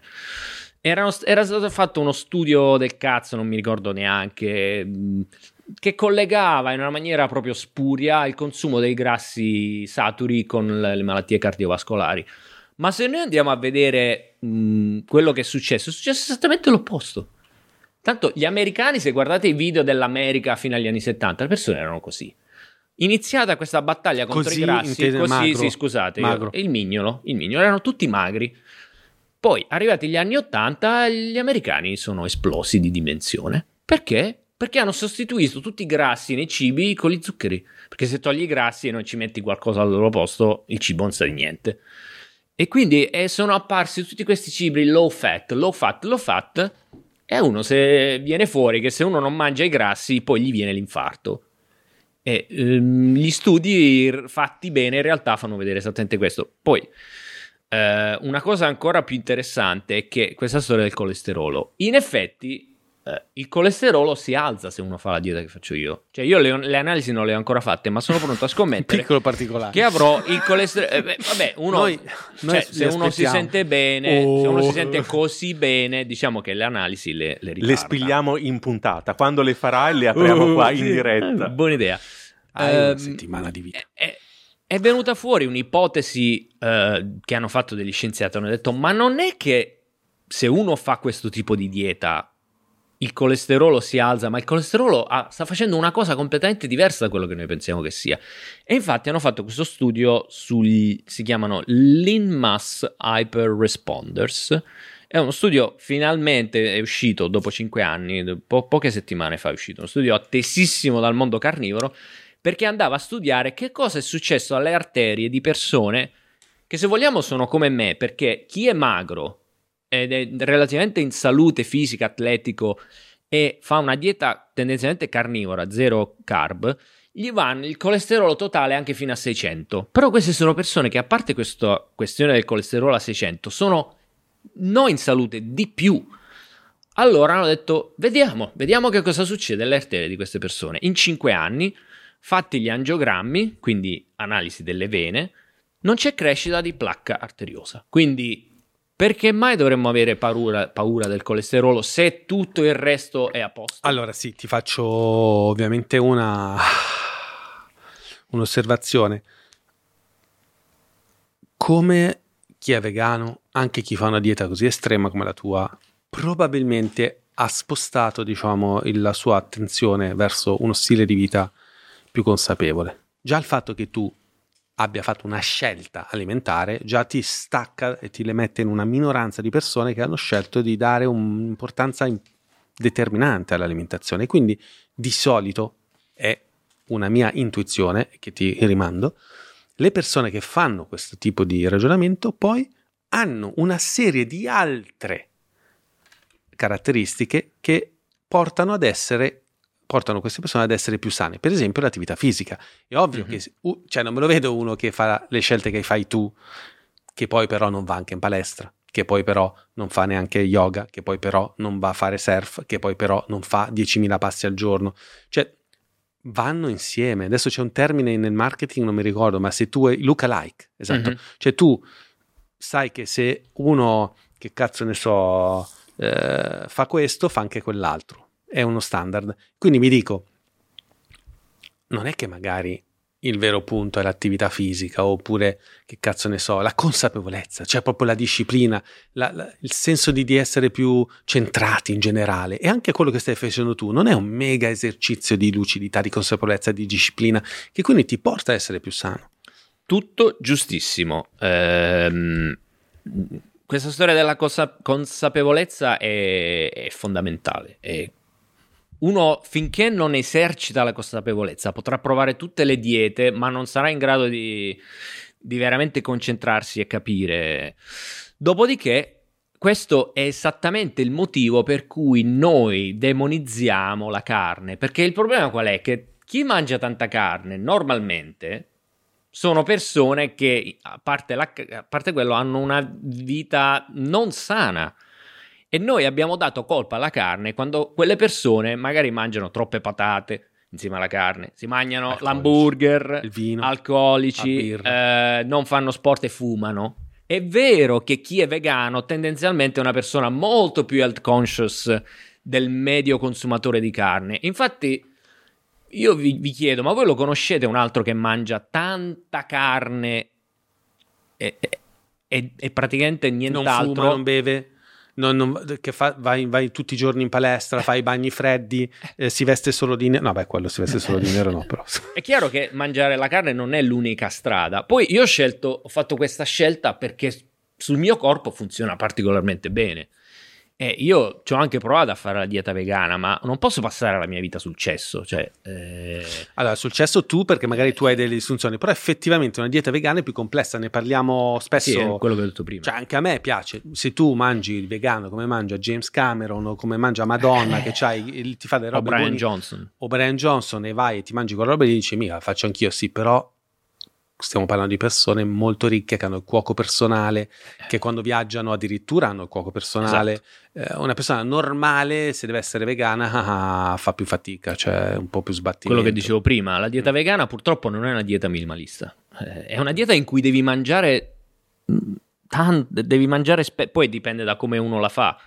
Però vedo anche i fruttariani, ma Vabbè. magari si può anche vivere di frutta, ma devi passare la giornata a mangiare. Non puoi fare altro. Perché l'apporto calorico l- non è paragonabile. È quindi che fai? Passi la giornata a mangiare come fanno i gorilla. Vabbè, O i panda. se ci riesci, more power to you, però eh, A proposito, quello. a proposito, adesso possiamo ripescare la domanda di Giovanni. Tu passi tutta la giornata a mangiare? No. Quanto mangi e cosa mangi e soprattutto quali sono le ricette che... eh, Giusto, tro- giusto, le ricette, giusto. Eh, no, io mangio due volte al giorno. Eh, dopodiché, se devo viaggiare, posso anche mangiare una volta sola. Oppure oggi l'ho fatta un po' sporca. Stamattina ho fatto. Mi sono alzato presto e poi, mentre andavo verso la palestra, mi stava venendo fame. Ho detto. Mi mangio il grasso crudo di. Ma- mi sono mangiato Ah, del grasso di manzo crudo che avevo nello zaino. Non capisco cioè, come Però. funziona. eh, Cioè hai staccato un pezzo di grasso Ce l'avevo tagliato a pezzettini nella- in un Tupperware come snack, come snack. col sì. sale sopra un po'. Eh, no, l'avrei me- sarei venuto qui, l'avrei mangiato qui col sale, però mi è venuta fame mentre andavo in palestra e l'ho mangiato senza sale. Ma cotto. No, crudo. Ah, crudo. Crudo, Mm. L- ho comprato gli ossi dell'Esselunga. Mamma mia. Allora, non dovete essere così Mamma estremi. eh, non- cazzo, mangi come il cane del... Eh, è una liberazione, ve l'ho detto. Allora, eh, ricette, bisogna puntare alle carni grasse, come dicevo. Ora, eh, una delle domande, a parte le ricette, uno dice come si fa a mangiare senza svenarsi di soldi? Io ho scoperto che le carni più buone sono quelle che costano di meno. A patto che ci abbiano abbastanza grasso. Perché che cosa succede? Le carni che costano di meno sono le carni più dure. Ma le carni più Non dure sono sempre, anche le carni non più saporite. Sai che faccio? Ti specchi sempre. No, è vero. Le carni più dure sono le carni più saporite e quindi se tu le sai cucinare viene una figata pazzesca. Hai speso un po' poco. come Diego Rossi, trippa. Esatto, eh, il biancostato. Il biancostato dovrebbero dargli il premio Nobel al biancostato, il Nobel per la pace. Il biancostato di Biancostato manzo. si fa, il- si fa solo il brodo, non si mangia. No, no? e ho scoperto che lo puoi fare al forno. Se hai tempo, ti metti lì mentre ti guardi le tue conferenze su YouTube sulla carnivora, lo metti nel forno. Lo fai eh, a Ah, bassissima temperatura. mentre mangi la carne, mangi- guardi conferenze. le conferenze. E certo, Mi sembra giusto. è meta. E lo fai a bassa temperatura nel forno, ma io, non- io ci metto solo il sale, cioè neanche le erbe, neanche l'olio, sia- che sia chiara questa cosa. Eh, lo fai cuocere piano piano piano, poi gli dai una botta finale per fargli venire la crosta e vedi che ti mangi, come si dice a Bari. È saporito. Eh, no, è, è- è buonissimo ed è un alimento completo. Il biancostato c'ha molto grasso e quel grasso diventa tutto bello, c'è anche il collagene ed è un orgasmo mangiarsi questa roba. Poi l'altro giorno ho scoperto la testina di vitello arrotolata che è un altro, un altro pezzo del quinto quarto, eh, si rende sempre all'Esselunga, questo bel muso dell'animale arrotolato, quindi è come se ti comprassi un cotechino Certo. Cotto a lungo nell'acqua, poi te la bevi quell'acqua perché viene fuori un brodo buonissimo. Eh, dopodiché, mm, sì, le ricette non sono tante, però eh, si basano sulla, sulla carne di manzo, soprattutto di agnello. Cuocio molto al forno così impuzzinisco di meno la casa. Ma eh, ascolta, ma eh, no, lo dico perché ad esempio c'è chi dice che la carne, diciamo, meno cotta per qualcuno è più digeribile. Per, per esempio, per me, io trovo molto più semplice digerire la carne più cruda o comunque al sangue. Infatti, da qui è nata anche un po' la moda delle tartare, che oramai è tutto tartarizzato, no? Cioè, perché Mhm. effettivamente è più digeribile la carne cruda carne. Ma quello, eh, io prima della puntata ho mangiato il biancostato crudo, eh, per fare uno snack, perché non volevo impuzzinire. Eh, cioè, si può fare benissimo. eh, Ma è legale, cioè, ma se lo fai in pubblico ti possono arrestare. Non so- questa non è una ricetta per voi, questo l'ho fatto io, visto che... Ok. Pasti, pasti Ok, osceni ok. in luogo pubblico. No, no, la, la domanda ricette. La, do- la domanda ricette la skipperei. No, però dici allora delle cose ancora più strane che hai mangiato, che sono carni. Cioè, qual è la cosa che de- hai mangiato? Già questa che mangi come snack dei pezzi di grasso. Dove te lo metti sto grasso? Mm, ma in un Tupperware. Quindi hai dei micro tupper con dei grassi un. Tupperware con il, il grasso E non ti sporchi le mani a mangiarlo. E cioè. sti cazzi, come me le sporco così me le pulisco, cioè con la lingua, la lingua è un ottimo tovagliolo. E quella sensazione che hai fra i denti quando mangi questa car- questo grasso un po' croccantino non dà fastidio? No, non è croccante. Cioè, scusa, un po' viscidoso, Eh, eh, un po'. mm, Allora, il grasso, il grasso del manzo, c'è, il grasso quello viscido, ma c'è anche il grasso che viene dalla parte vicino ai reni, che ha una consistenza tipo cera. Quindi si scioglie in bocca? Eh, sì, si sfalda in bocca come fosse cera e, Ah. e poi comunque a me, se, io sono fatto così, se viene da un animale io me lo mangio, non me, non me frega niente della... Sa, Ma ma sa c'è- come il grasso del prosciutto, eh. cioè, non, non Ah. pensate che abbia Ah. che sapore così strano. Tra l'altro, che una Se volta. ci metti il sale, sa come il grasso del prosciutto. Incredibile. Ecco, se- così mi hai un po' convinto. Cioè- C'è qualche parte che non mangi degli animali? L'unica parte che mi fa ribrezzo è il cervello. Perché sono rimasto traumatizzato da piccolo, me lo facevano fritto. Sarebbe il caso di riprovare, di vedere Quello- se. A parte quello, se mi dessero l- l- l- i coglioni di, di manzo, io me li mangerei senza problemi. La lingua. La lingua, che la lingua è magra, Mm. però sì, perché no? Cioè, tutto. Molto bello. Beh, che questo è il fatto che comunque mangi tutto e non solo le parti nobili, è anche un po' più etico. Assolutamente. Lo dico a chi magari Assolutamente. in questo momento si sta facendo anche un'opinione. Eh, anzi, sono a caccia di, di- di- di ghiandole, però stanno diventando sempre più ricercate.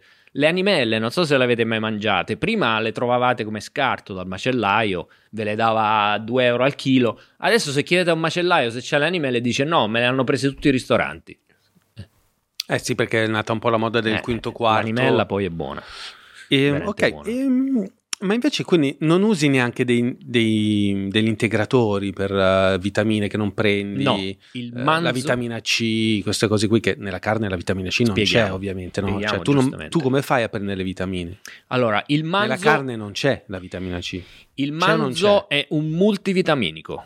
Il manzo è un Cioè, mi multivitaminico. stai dicendo che tutti quegli integratori che vedo la pubblicità alla metropolitana di Milano con scritto eh, multicentro, basterebbe mangiare più, allora, più le vitamine servono, eh, allo- cioè non le vitamine, gli integratori possono servire a persone che hanno una dieta normale. Che cosa succede? Qual è la teoria mh, dei dottori carnivori? Che in effetti trova riscontro perché non esistono casi di scorbuto tra chi fa dieta carnivora, quindi mancanza di, di vitamina C.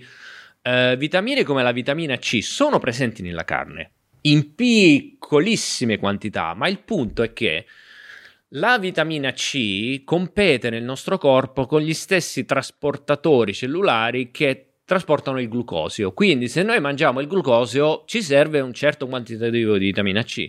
Se noi non ci nutriamo di glucosio, ce ne servono nanogrammi e nella carne rossa grassa c'è anche la vitamina C. La vitamina A, mh, meglio ancora, anzi, bisogna stare attenti a non mangiarne troppa. C'è chi pensa che bisogna mangiare tanto, tanto, tanto fegato.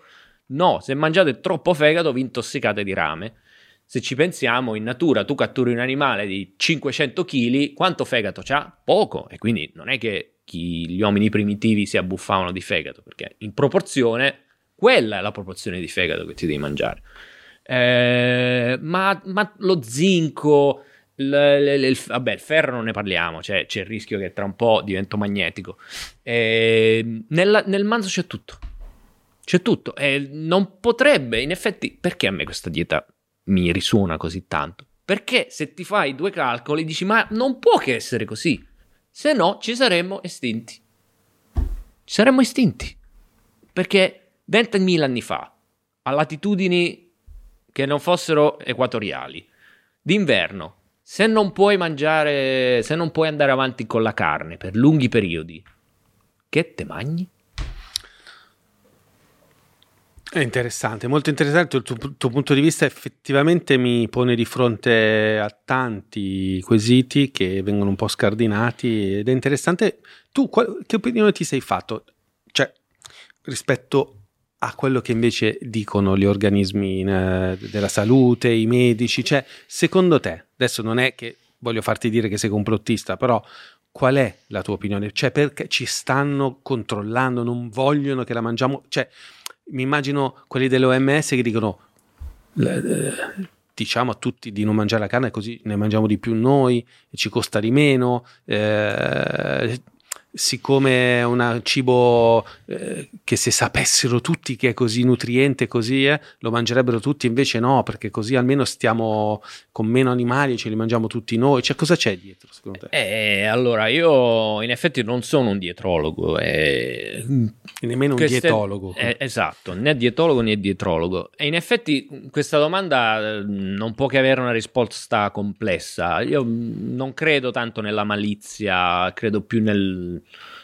o meglio, credo di più nell'incompetenza, però è un'osservazione la dobbiamo fare. Se noi andiamo in- nel supermercato e vediamo quali sono i cibi delle multinazionali, delle potentissime multinazionali, ma sono tutte quelle cose di cereali essiccati che stanno nella zona, quelle cose che durano anni, che possono stare sugli scaffali per anni, vengono fatte, hanno queste coltivazioni hanno delle rese enormi, sono a bassissimo costo quelle calorie, produrle costa pochissimo ti dà- rispetto... eh, il McDonald's che è la- fa la carne Il McDonald's non vive di carne. Se noi andassimo al McDonald's e ordinassimo solo la carne, il McDonald's fallirebbe. Il McDonald's vive delle bevande. Perché ci- un litro di Coca-Cola a loro gli costa 5 centesimi, a noi ce lo fa pagare 3 euro. Se ordinassimo i panini ce li danno a prezzo di costo. Cioè, non- il McDonald's non vive di quello. quindi tu dici al supermercato il in realtà potere cioè, viene ci- dalle multinazionali e le multinazionali vendono verdure, vendono cereali essiccati, non vendono carne. Mm, e quelle anche che vendono carne, sulla carne non ci sono i, i ricavi, non, non- non- ci fanno i, i ricarichi che si possono fare sui cereali essiccati. E infatti tutti gli studi che van- fanno venire fuori questi dati strani che non combaciano con la realtà sono finanziati dalla Coca-Cola, eccetera, eccetera. Sono tutte compagnie che sono impegnate nella coltivazione di, di- di cereali. Molto interessante quello Cioè, che dici. eh, questo è un- sicuramente un fattore importante. Io non sono un complottista, però sta cosa è, è- è sotto gli occhi. Sì, dalla globalizzazione a Eh. questo. Prima è perché effettivamente la, la carne per produrla era veramente questione. Ma prima nessuno diceva che la carne facesse Eh. male. No, no, ma Lo- dico, lo diciamo era, da- da un po' era anni, comunque sia questione per ricchi, effettivamente. Eh, Ora, ora che ci sono già gli strumenti per produrla, non per tutti ma per molti, forse sono subentrati questi interessi eh, economici. sì, ripeto, sul fatto che 8 miliardi di persone possano nutrirsi come mi nutro io, boh, Cioè, probabilmente no, e quindi Ascolta. ci può anche stare che ci sia una campagna di allontanamento dalla carne, però No, però ti dico, ragazzi, cioè, c'è un elefante nella stanza. Ci siamo dimenticati una roba di cui abbiamo parlato anche, tra l'altro, in un episodio del Bazar Atomico. La carne stampata in 3D, cioè il fatto di, come dire, provare a riprodurre in laboratorio la carne, quindi con tutti i suoi ingredienti, potrebbe essere forse questa la via? se la sapranno fare veramente, se sarà un multivitaminico anche quella, se sarà veramente indistinguibile dalla carne naturale, eh, va bene. Stiamo parlando della carne coltivata. La carne coltivata, sì, la Ok. carne fatta in laboratorio. Che è, Dopodiché vietata, è vietata la ricerca in Italia perché per motivi, diciamo, ideologici, il governo di la vietare Giorgia la Meloni... ricerca siamo a dei livelli Sì. comici. Se non fosse tragica, direi che è comica. Per una cosa che potrebbe essere il futuro, perché veramente... Cioè, non- L'assaggeresti tu? Sì. Ah, cioè, io assaggio tutto, io assaggerei la carne di umano, figuriamoci se non assaggerei la carne stampata in 3D. Cioè, Il gambero rosso ci dice abbiamo assaggiato la prima carne stampata in 3D, la tagliata plant-based. Ora assomiglia... a- Ah, però eh, no, eh, no, no, no, eh, no, mi dispiace, quella eh, non è la carne stampata in 3D. Esatto, facciamo una, dif- una differenza. Eh, No- no. Non stiamo parlando del... come si chiama quello? Beyond Impossible Burger, no. Quello è eh, heavily processed food. Quello è vero che sa di hamburger, ma quello non, non è sano. Quello non può essere sano. Quello è un cibo fatto a partire da ingredienti trasformati in laboratorio. No, no, quello no. Mi dispiace. Mentre invece la Mm. carne coltivata è parte dalla carne vera, però E uno poi... fa una coltivazione in vitro delle cellule che compongono la, la fibra dell'animale e se riesce a farla, cioè non è facile, eh, perché Ah. un conto è stampare, mm, cioè la carne è buona perché ha la sua texture, il, il grasso è infilato nel mezzo e poi appunto è nutriente, ha tutti i minerali. Non, non sarà facile farla così. Se ci riesco, ma va benissimo. Non- Sì, non- ecco, abbiamo fatto no, una no. bella puntualizzazione perché magari c'è un po' di confusione. Stiamo parlando della carne coltivata, Eh. quindi quella che effettivamente anche qui c'è stato un problema legale. In Italia è stata vietata, in Olanda c'è una lista di attesa per assaggiare eh, questa carne. Verrà prodotta anche eh, in Inghilterra. Sarebbe interessante andare a assaggiarla magari potrebbe essere veramente una soluzione questo. Chissà, Chissà. Ehm, c'è un messaggio, un insegnamento chiave che hai appreso da questa esperienza? Eh? Ehm, ok, un messaggio che è una conferma di cose che già sapevo è che semplificare la vita è un bene. Quindi liberare, uno pensa che, ehm, che è una costrizione e invece io la vivo come una liberazione. E poi un altro insegnamento, ehm, sì, che, che bisogna stare attenti a quello, alla, alla- alla nostra dieta informativa. Perché, perché veramente sembra che sia un dato di fatto che la carne faccia male. Cioè, ce l'hanno venduta in una maniera così efficace che se tu chiedi alle persone, eh sì, sì, no, la carne rossa, eh sì, sì, no, la carne rossa. Ma questa è una cosa che ci siamo messi in testa r- di recente e che non trova riscontro con, con il buon senso, capito? Questa è una questione di buon senso. Molto interessante quello che dici In perché buon da lì senso. potrebbe essere, ma allora non è che tutte le certezze che abbiamo possono essere in qualche modo state organizzate più o meno a tavolino oppure frutto di perversioni, di business. Noi non siamo un podcast complottista, però evidente per la prima volta abbiamo fatto una puntata che va forse persino oltre alcune frontiere eh, che siamo abituati a frequentare. Quindi... Sì, soprattutto in Italia parlare di questa dieta secondo me è come parlare di terra piatta, probabilmente certo. alcune persone avranno questa reazione. Però il punto che per la prima volta vi diciamo eh. parliamone nei commenti perché effettivamente sì. di solito noi non vi caghiamo, però questa volta potremmo Questa potrebbe essere una puntata con un engagement eh, sì. mostruoso. Eh... Sì. E invece ultima cosa che ti chiedo, poi se vuoi aggiungere delle cose, se hai altri studi da far vedere. Quando sei partito doveva essere un esperimento di quanto tempo e se è finito e se pensi di andare avanti ancora per molto o per sempre oppure che tipo di obiettivi ti sei dato?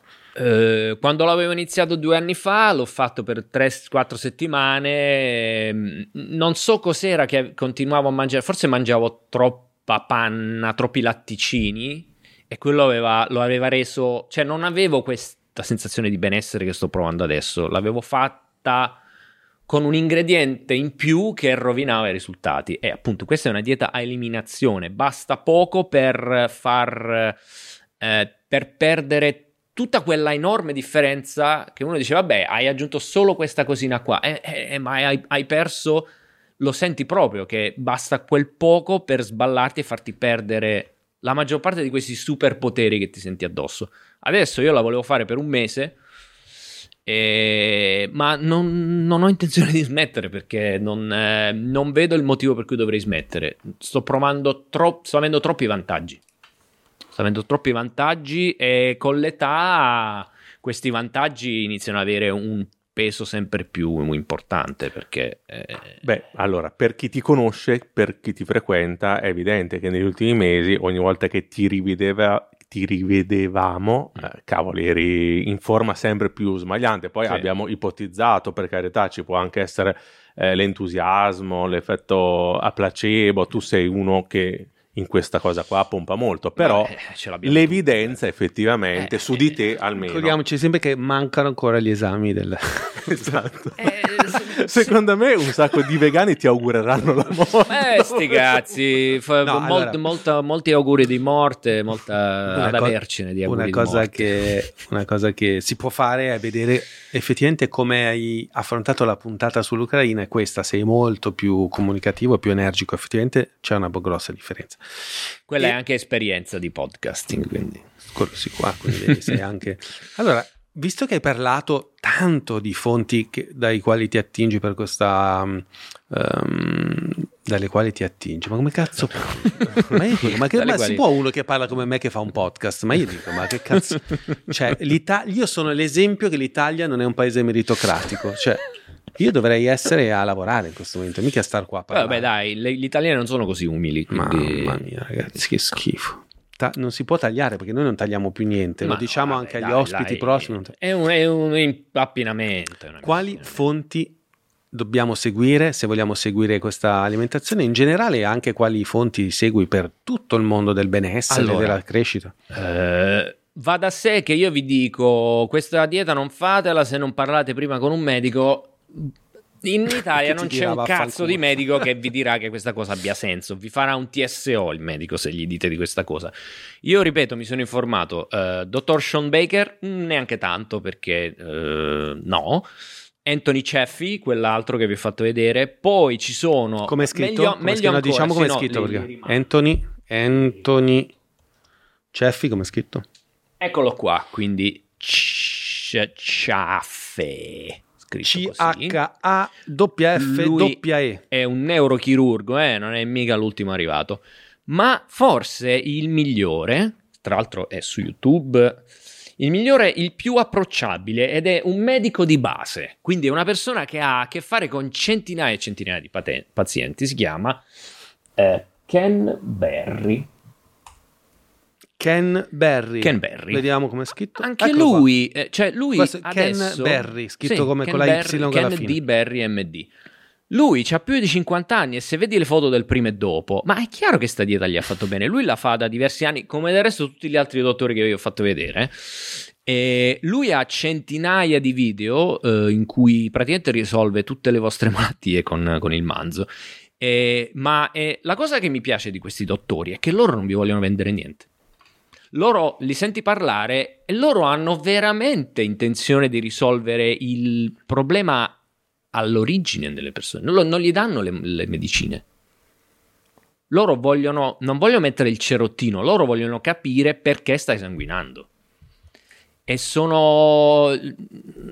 È, è un altro di, di, quei fattori che mi ha convinto. Queste sono persone che non hanno niente da vendere e che parlano in una maniera estremamente semplice da, da comprendere. Soprattutto lui, sarà che è un dottore di base, quindi eh, insomma è quello più abituato a stare a contatto con le persone. Poi ci sono influencer che ehm, parlano anche più nello specifico della dieta. Abbiamo ehm, Five Minute Body. È una donna australiana che pure lei, se vedi il prima e dopo, dici, beh, eh, insomma, dopo non è male per niente questa donna. Poi c'è Steak and Butter Gull, una, una americana, eh, insomma, credo che fosse di origine cinese. Eh, e queste fanno un sacco di interviste. Questi personaggi, poi, insomma, il mondo carnivoro non è così grande, quindi si intervistano sempre eh, a vicenda. Una cosa che è venuta in mente adesso, allora, due in realtà. La prima è Sto, sto, eh, intrecciando il filo anzi, come dico subito, ehm, il cantante dei Red Hot Chili Peppers, che è uno dei miei miti assoluti, raccontò in un podcast americano che lui a un certo punto eh, chiese a una dietologa di Los Angeles eh, come doveva, diciamo, mh, mm, alimentarsi in base allo studio che fu fatto sul suo DNA. Non so se sai che fanno in America, ci sono, non so se, se sono cose provate scientificamente o che hanno veramente una dottrina, approvate dalla mm-hmm. dottrina, però c'è chi ha, adesso magari sotto nei commenti anche qui siamo un po' ignoranti, però c'è chi fa questo di lavoro, cioè ti studiano il DNA, in base al tuo DNA ti danno una dieta che si confà al tuo DNA. E a lui venne data una dieta basata sulle carni, quindi totalmente carnivora, ma soprattutto su carni di animali selvaggi tipo esotici, tipo la zebra, cervo. il non si, esatto, cervo, ma anche il coccodrillo, eh, canguri, ecco, di tutto, canguro ho detto, Can- sì, sì, canguri, caprioli, tutto, soprattutto animali selvatici. E lui dice: Sono ringiovanito di dieci anni, eh, ho finito con tutte le mie problematiche che avevo legate a tutte le cose fisiche e non sono mai stato così bene. Quindi dieta su animali selvatici, credibile questo. Ehm, sì, allora probabilmente lui faceva una dieta talmente schifosa prima che qui voglio venire incontro ai nostri amici vegani, se tu correggi quelli che sono i, i problemi più evidenti, ma ti senti bene nella maggior parte dei casi. Poi però è vero che ci sono alcune malattie, alcuni disturbi autoimmuni che tante persone che ho visto su internet eh, hanno provato con diete vegane, con diete vegetariane, eccetera, eccetera, il problema si esacerbava e sono riusciti a risolverlo soltanto mettendo l'intestino in vacanza. Perché appunto questa dieta mette l'intestino a riposo, perché non, non deve fare quasi nulla e tutte le varie infiammazioni di vario tipo io lo so che non sono un dottore e non dovrei consigliare questa dieta, però se ci sono delle persone a cui mi sento di dire provatela, provatela, che cazzo avete da perdere? Se siete messi veramente male di salute dal punto di vista di malattie autoimmuni o il diabete o, o che altro. Eh... No, ma è interessante perché in cioè, realtà cioè, pro, che, allora, o, quello... o la depressione, quella proprio che vi riduce a larva. Prova questa dieta, che cosa hai da perdere? Cioè, se la fai per un mese, ti garantisco che non morirai. Cioè, questo te lo posso garantire. No, stavo pensando che è molto poco politically correct quella osservazione che hai fatto proprio all'inizio quando hai detto io guardo il fisico di questi medici e dico io voglio essere così. Tra l'altro eh, il politically correct con- contemporaneo invece ti direbbe ah, hai fatto body shaming o comunque hai fatto body, come dire, sei stato razzista, quindi non è detto perché una donna o un uomo non sono perfettamente in forma, non è detto che siano in salute. In realtà mh, capita spesso di vedere persone che sono vegetariane, che sono in sovrappeso o comunque non hanno un tono muscolare di un certo tipo, eh, perché effettivamente magari sono vegetariani, magari per convinzione etica, e ehm, mangiano magari cibi processati tipo le patatine fritte o magari cose tipo tanta pasta, tanta, In- che è vegetariana, però poi come Eh, stai? Cioè, Esatto, qual è il problema della dieta vegetariana o dieta, dieta vegana? È che di per sé non vuol dire niente. Cioè tu la puoi fare in tantissimi modi la dieta vegetariana e la dieta vegana e tanti di questi modi saranno completamente sballati. Saranno dei modi che ti manderanno in ospedale. Mentre la dieta carnivora diciamo che non- mm, sono poche le cose che puoi sbagliare e se le sbagli le puoi correggere molto semplicemente. Cioè, siccome i fattori le variabili sono talmente pochi, talmente poche, dici, ah ok, ho la diarrea, eh, ti passerà in qualche giorno, oppure stai mangiando troppo grasso, riduci il grasso e vedi che va via. Oppure eh, non ho energia, non riesco a dormire, eh, vuol dire che stai mangiando pochi grassi. Aggiungi i grassi e vedrai che diventa tutto normale. Ehm, è questa la cosa che fa la differenza. Una dieta carnivora è una dieta che ti permette di individuare esattamente qual è il tuo problema e la soluzione la trovi. Poi, una volta che ti senti bene, puoi provare a reintrodurre. Vediamo che succede se mi mangio gli asparagi. Non è successo niente. Allora io gli asparagi me li mangio. Ok. Mi provo a mangiare questo. E Ultima cosa che non abbiamo affrontato, ma in realtà sì, in parte sì, però mi viene da dire, cazzo, è una dieta costosa, la carne costa tanto, costa sempre di più. In Svizzera la carne costa come praticamente l'argento. E invece Allora, si può fare una dieta carnivora senza svenarsi. Se la vuoi paragonare a una dieta basata sulla pasta e fagioli, purtroppo, brutte notizie, non potrà mai costare come pasta e fagioli. Bisogna partire dal presupposto che tu stai mangiando le calorie migliori che esistono. Quindi, se le vuoi paragonare con delle calorie eh, così che servono solo per andare avanti e per non morire di fame, che era quello che facevano i contadini eh, nel Medioevo, eh, allora la- questa dieta è sconfitta. Però ci sono tanti modi per renderla paragonabile a una dieta onnivora. Cioè, non lo so, noi. Ma 15 euro al giorno li spenderà le persone per mangiare, anche se comprano al supermercato. Con 15 euro puoi mangiare il macinato, puoi mangiare il burro, puoi mangiare le uova e puoi mangiare il biancostato. Cioè, insomma, ci, sta- ci stanno Poi tanti c'è, modi c'è da per dire che se, eh, cioè, se effettivamente migliora la salute, migliora l'umore, migliora tutto, è un guadagno. Esatto, Non da poco. Esatto, è un investimento che poi ti ritorna con gli interessi. Eh, se uno fa una dieta economica ma è depresso, Sì, sì. Cioè... d- d- Lavori di più, ti concentri meglio, cioè di Sì. conseguenza anche... Esatto, quindi mh, se uno si vuole nutrire solo di costate, eh, eh, vabbè, allora no. Però vi dico, i tagli più buoni, a sorpresa, sono molto spesso quelli che costano meno. Grazie, vuoi aggiungere qualcos'altro? Prima di morire per sempre? Mm, no, eh, No, no, guarda, Ci sorprendentemente tocco i coglioni per te. credo di essere stato sufficientemente esaustivo. Io ti ringrazio. Se vuoi aggiungere qualcosa, sicuramente commenterai sotto perché ti, ti azzanneranno in tutti i sensi, visto che parliamo di dieta carnivora. Ci vediamo nei commenti sia su Instagram che su YouTube. Figata, oh, devo dire che nonostante tutto Quanto por- abbiamo fatto? Un'ora e 46 già. Ah, siamo. quasi- Sì, con la sigla secondo me siamo quasi a due ore. Quasi due ore. Bella. Ehm, andiamo avanti con l'esperimento, ne parleremo se sarà ancora in vita più avanti. Chissà nella stagione 5 ci sarò, se ci sarà una lapide al mio posto, una lapide di manzo. Ti ringrazio, abbiamo portato a casa anche questa. Viva la carne, viva eh, la vegetazione, viva, Viva le uova. viva le uova, viva tutto, viva la libertà soprattutto di dire quello che vogliamo, Di mangiare. quel di cazzo. mangiare quel cazzo che vogliamo. E salutiamo i vegani che hanno fatto una scelta comunque consci- co- di coscienza della salute. Ciao vegani, questo è il Bazar Atomico. Il bazar atomico.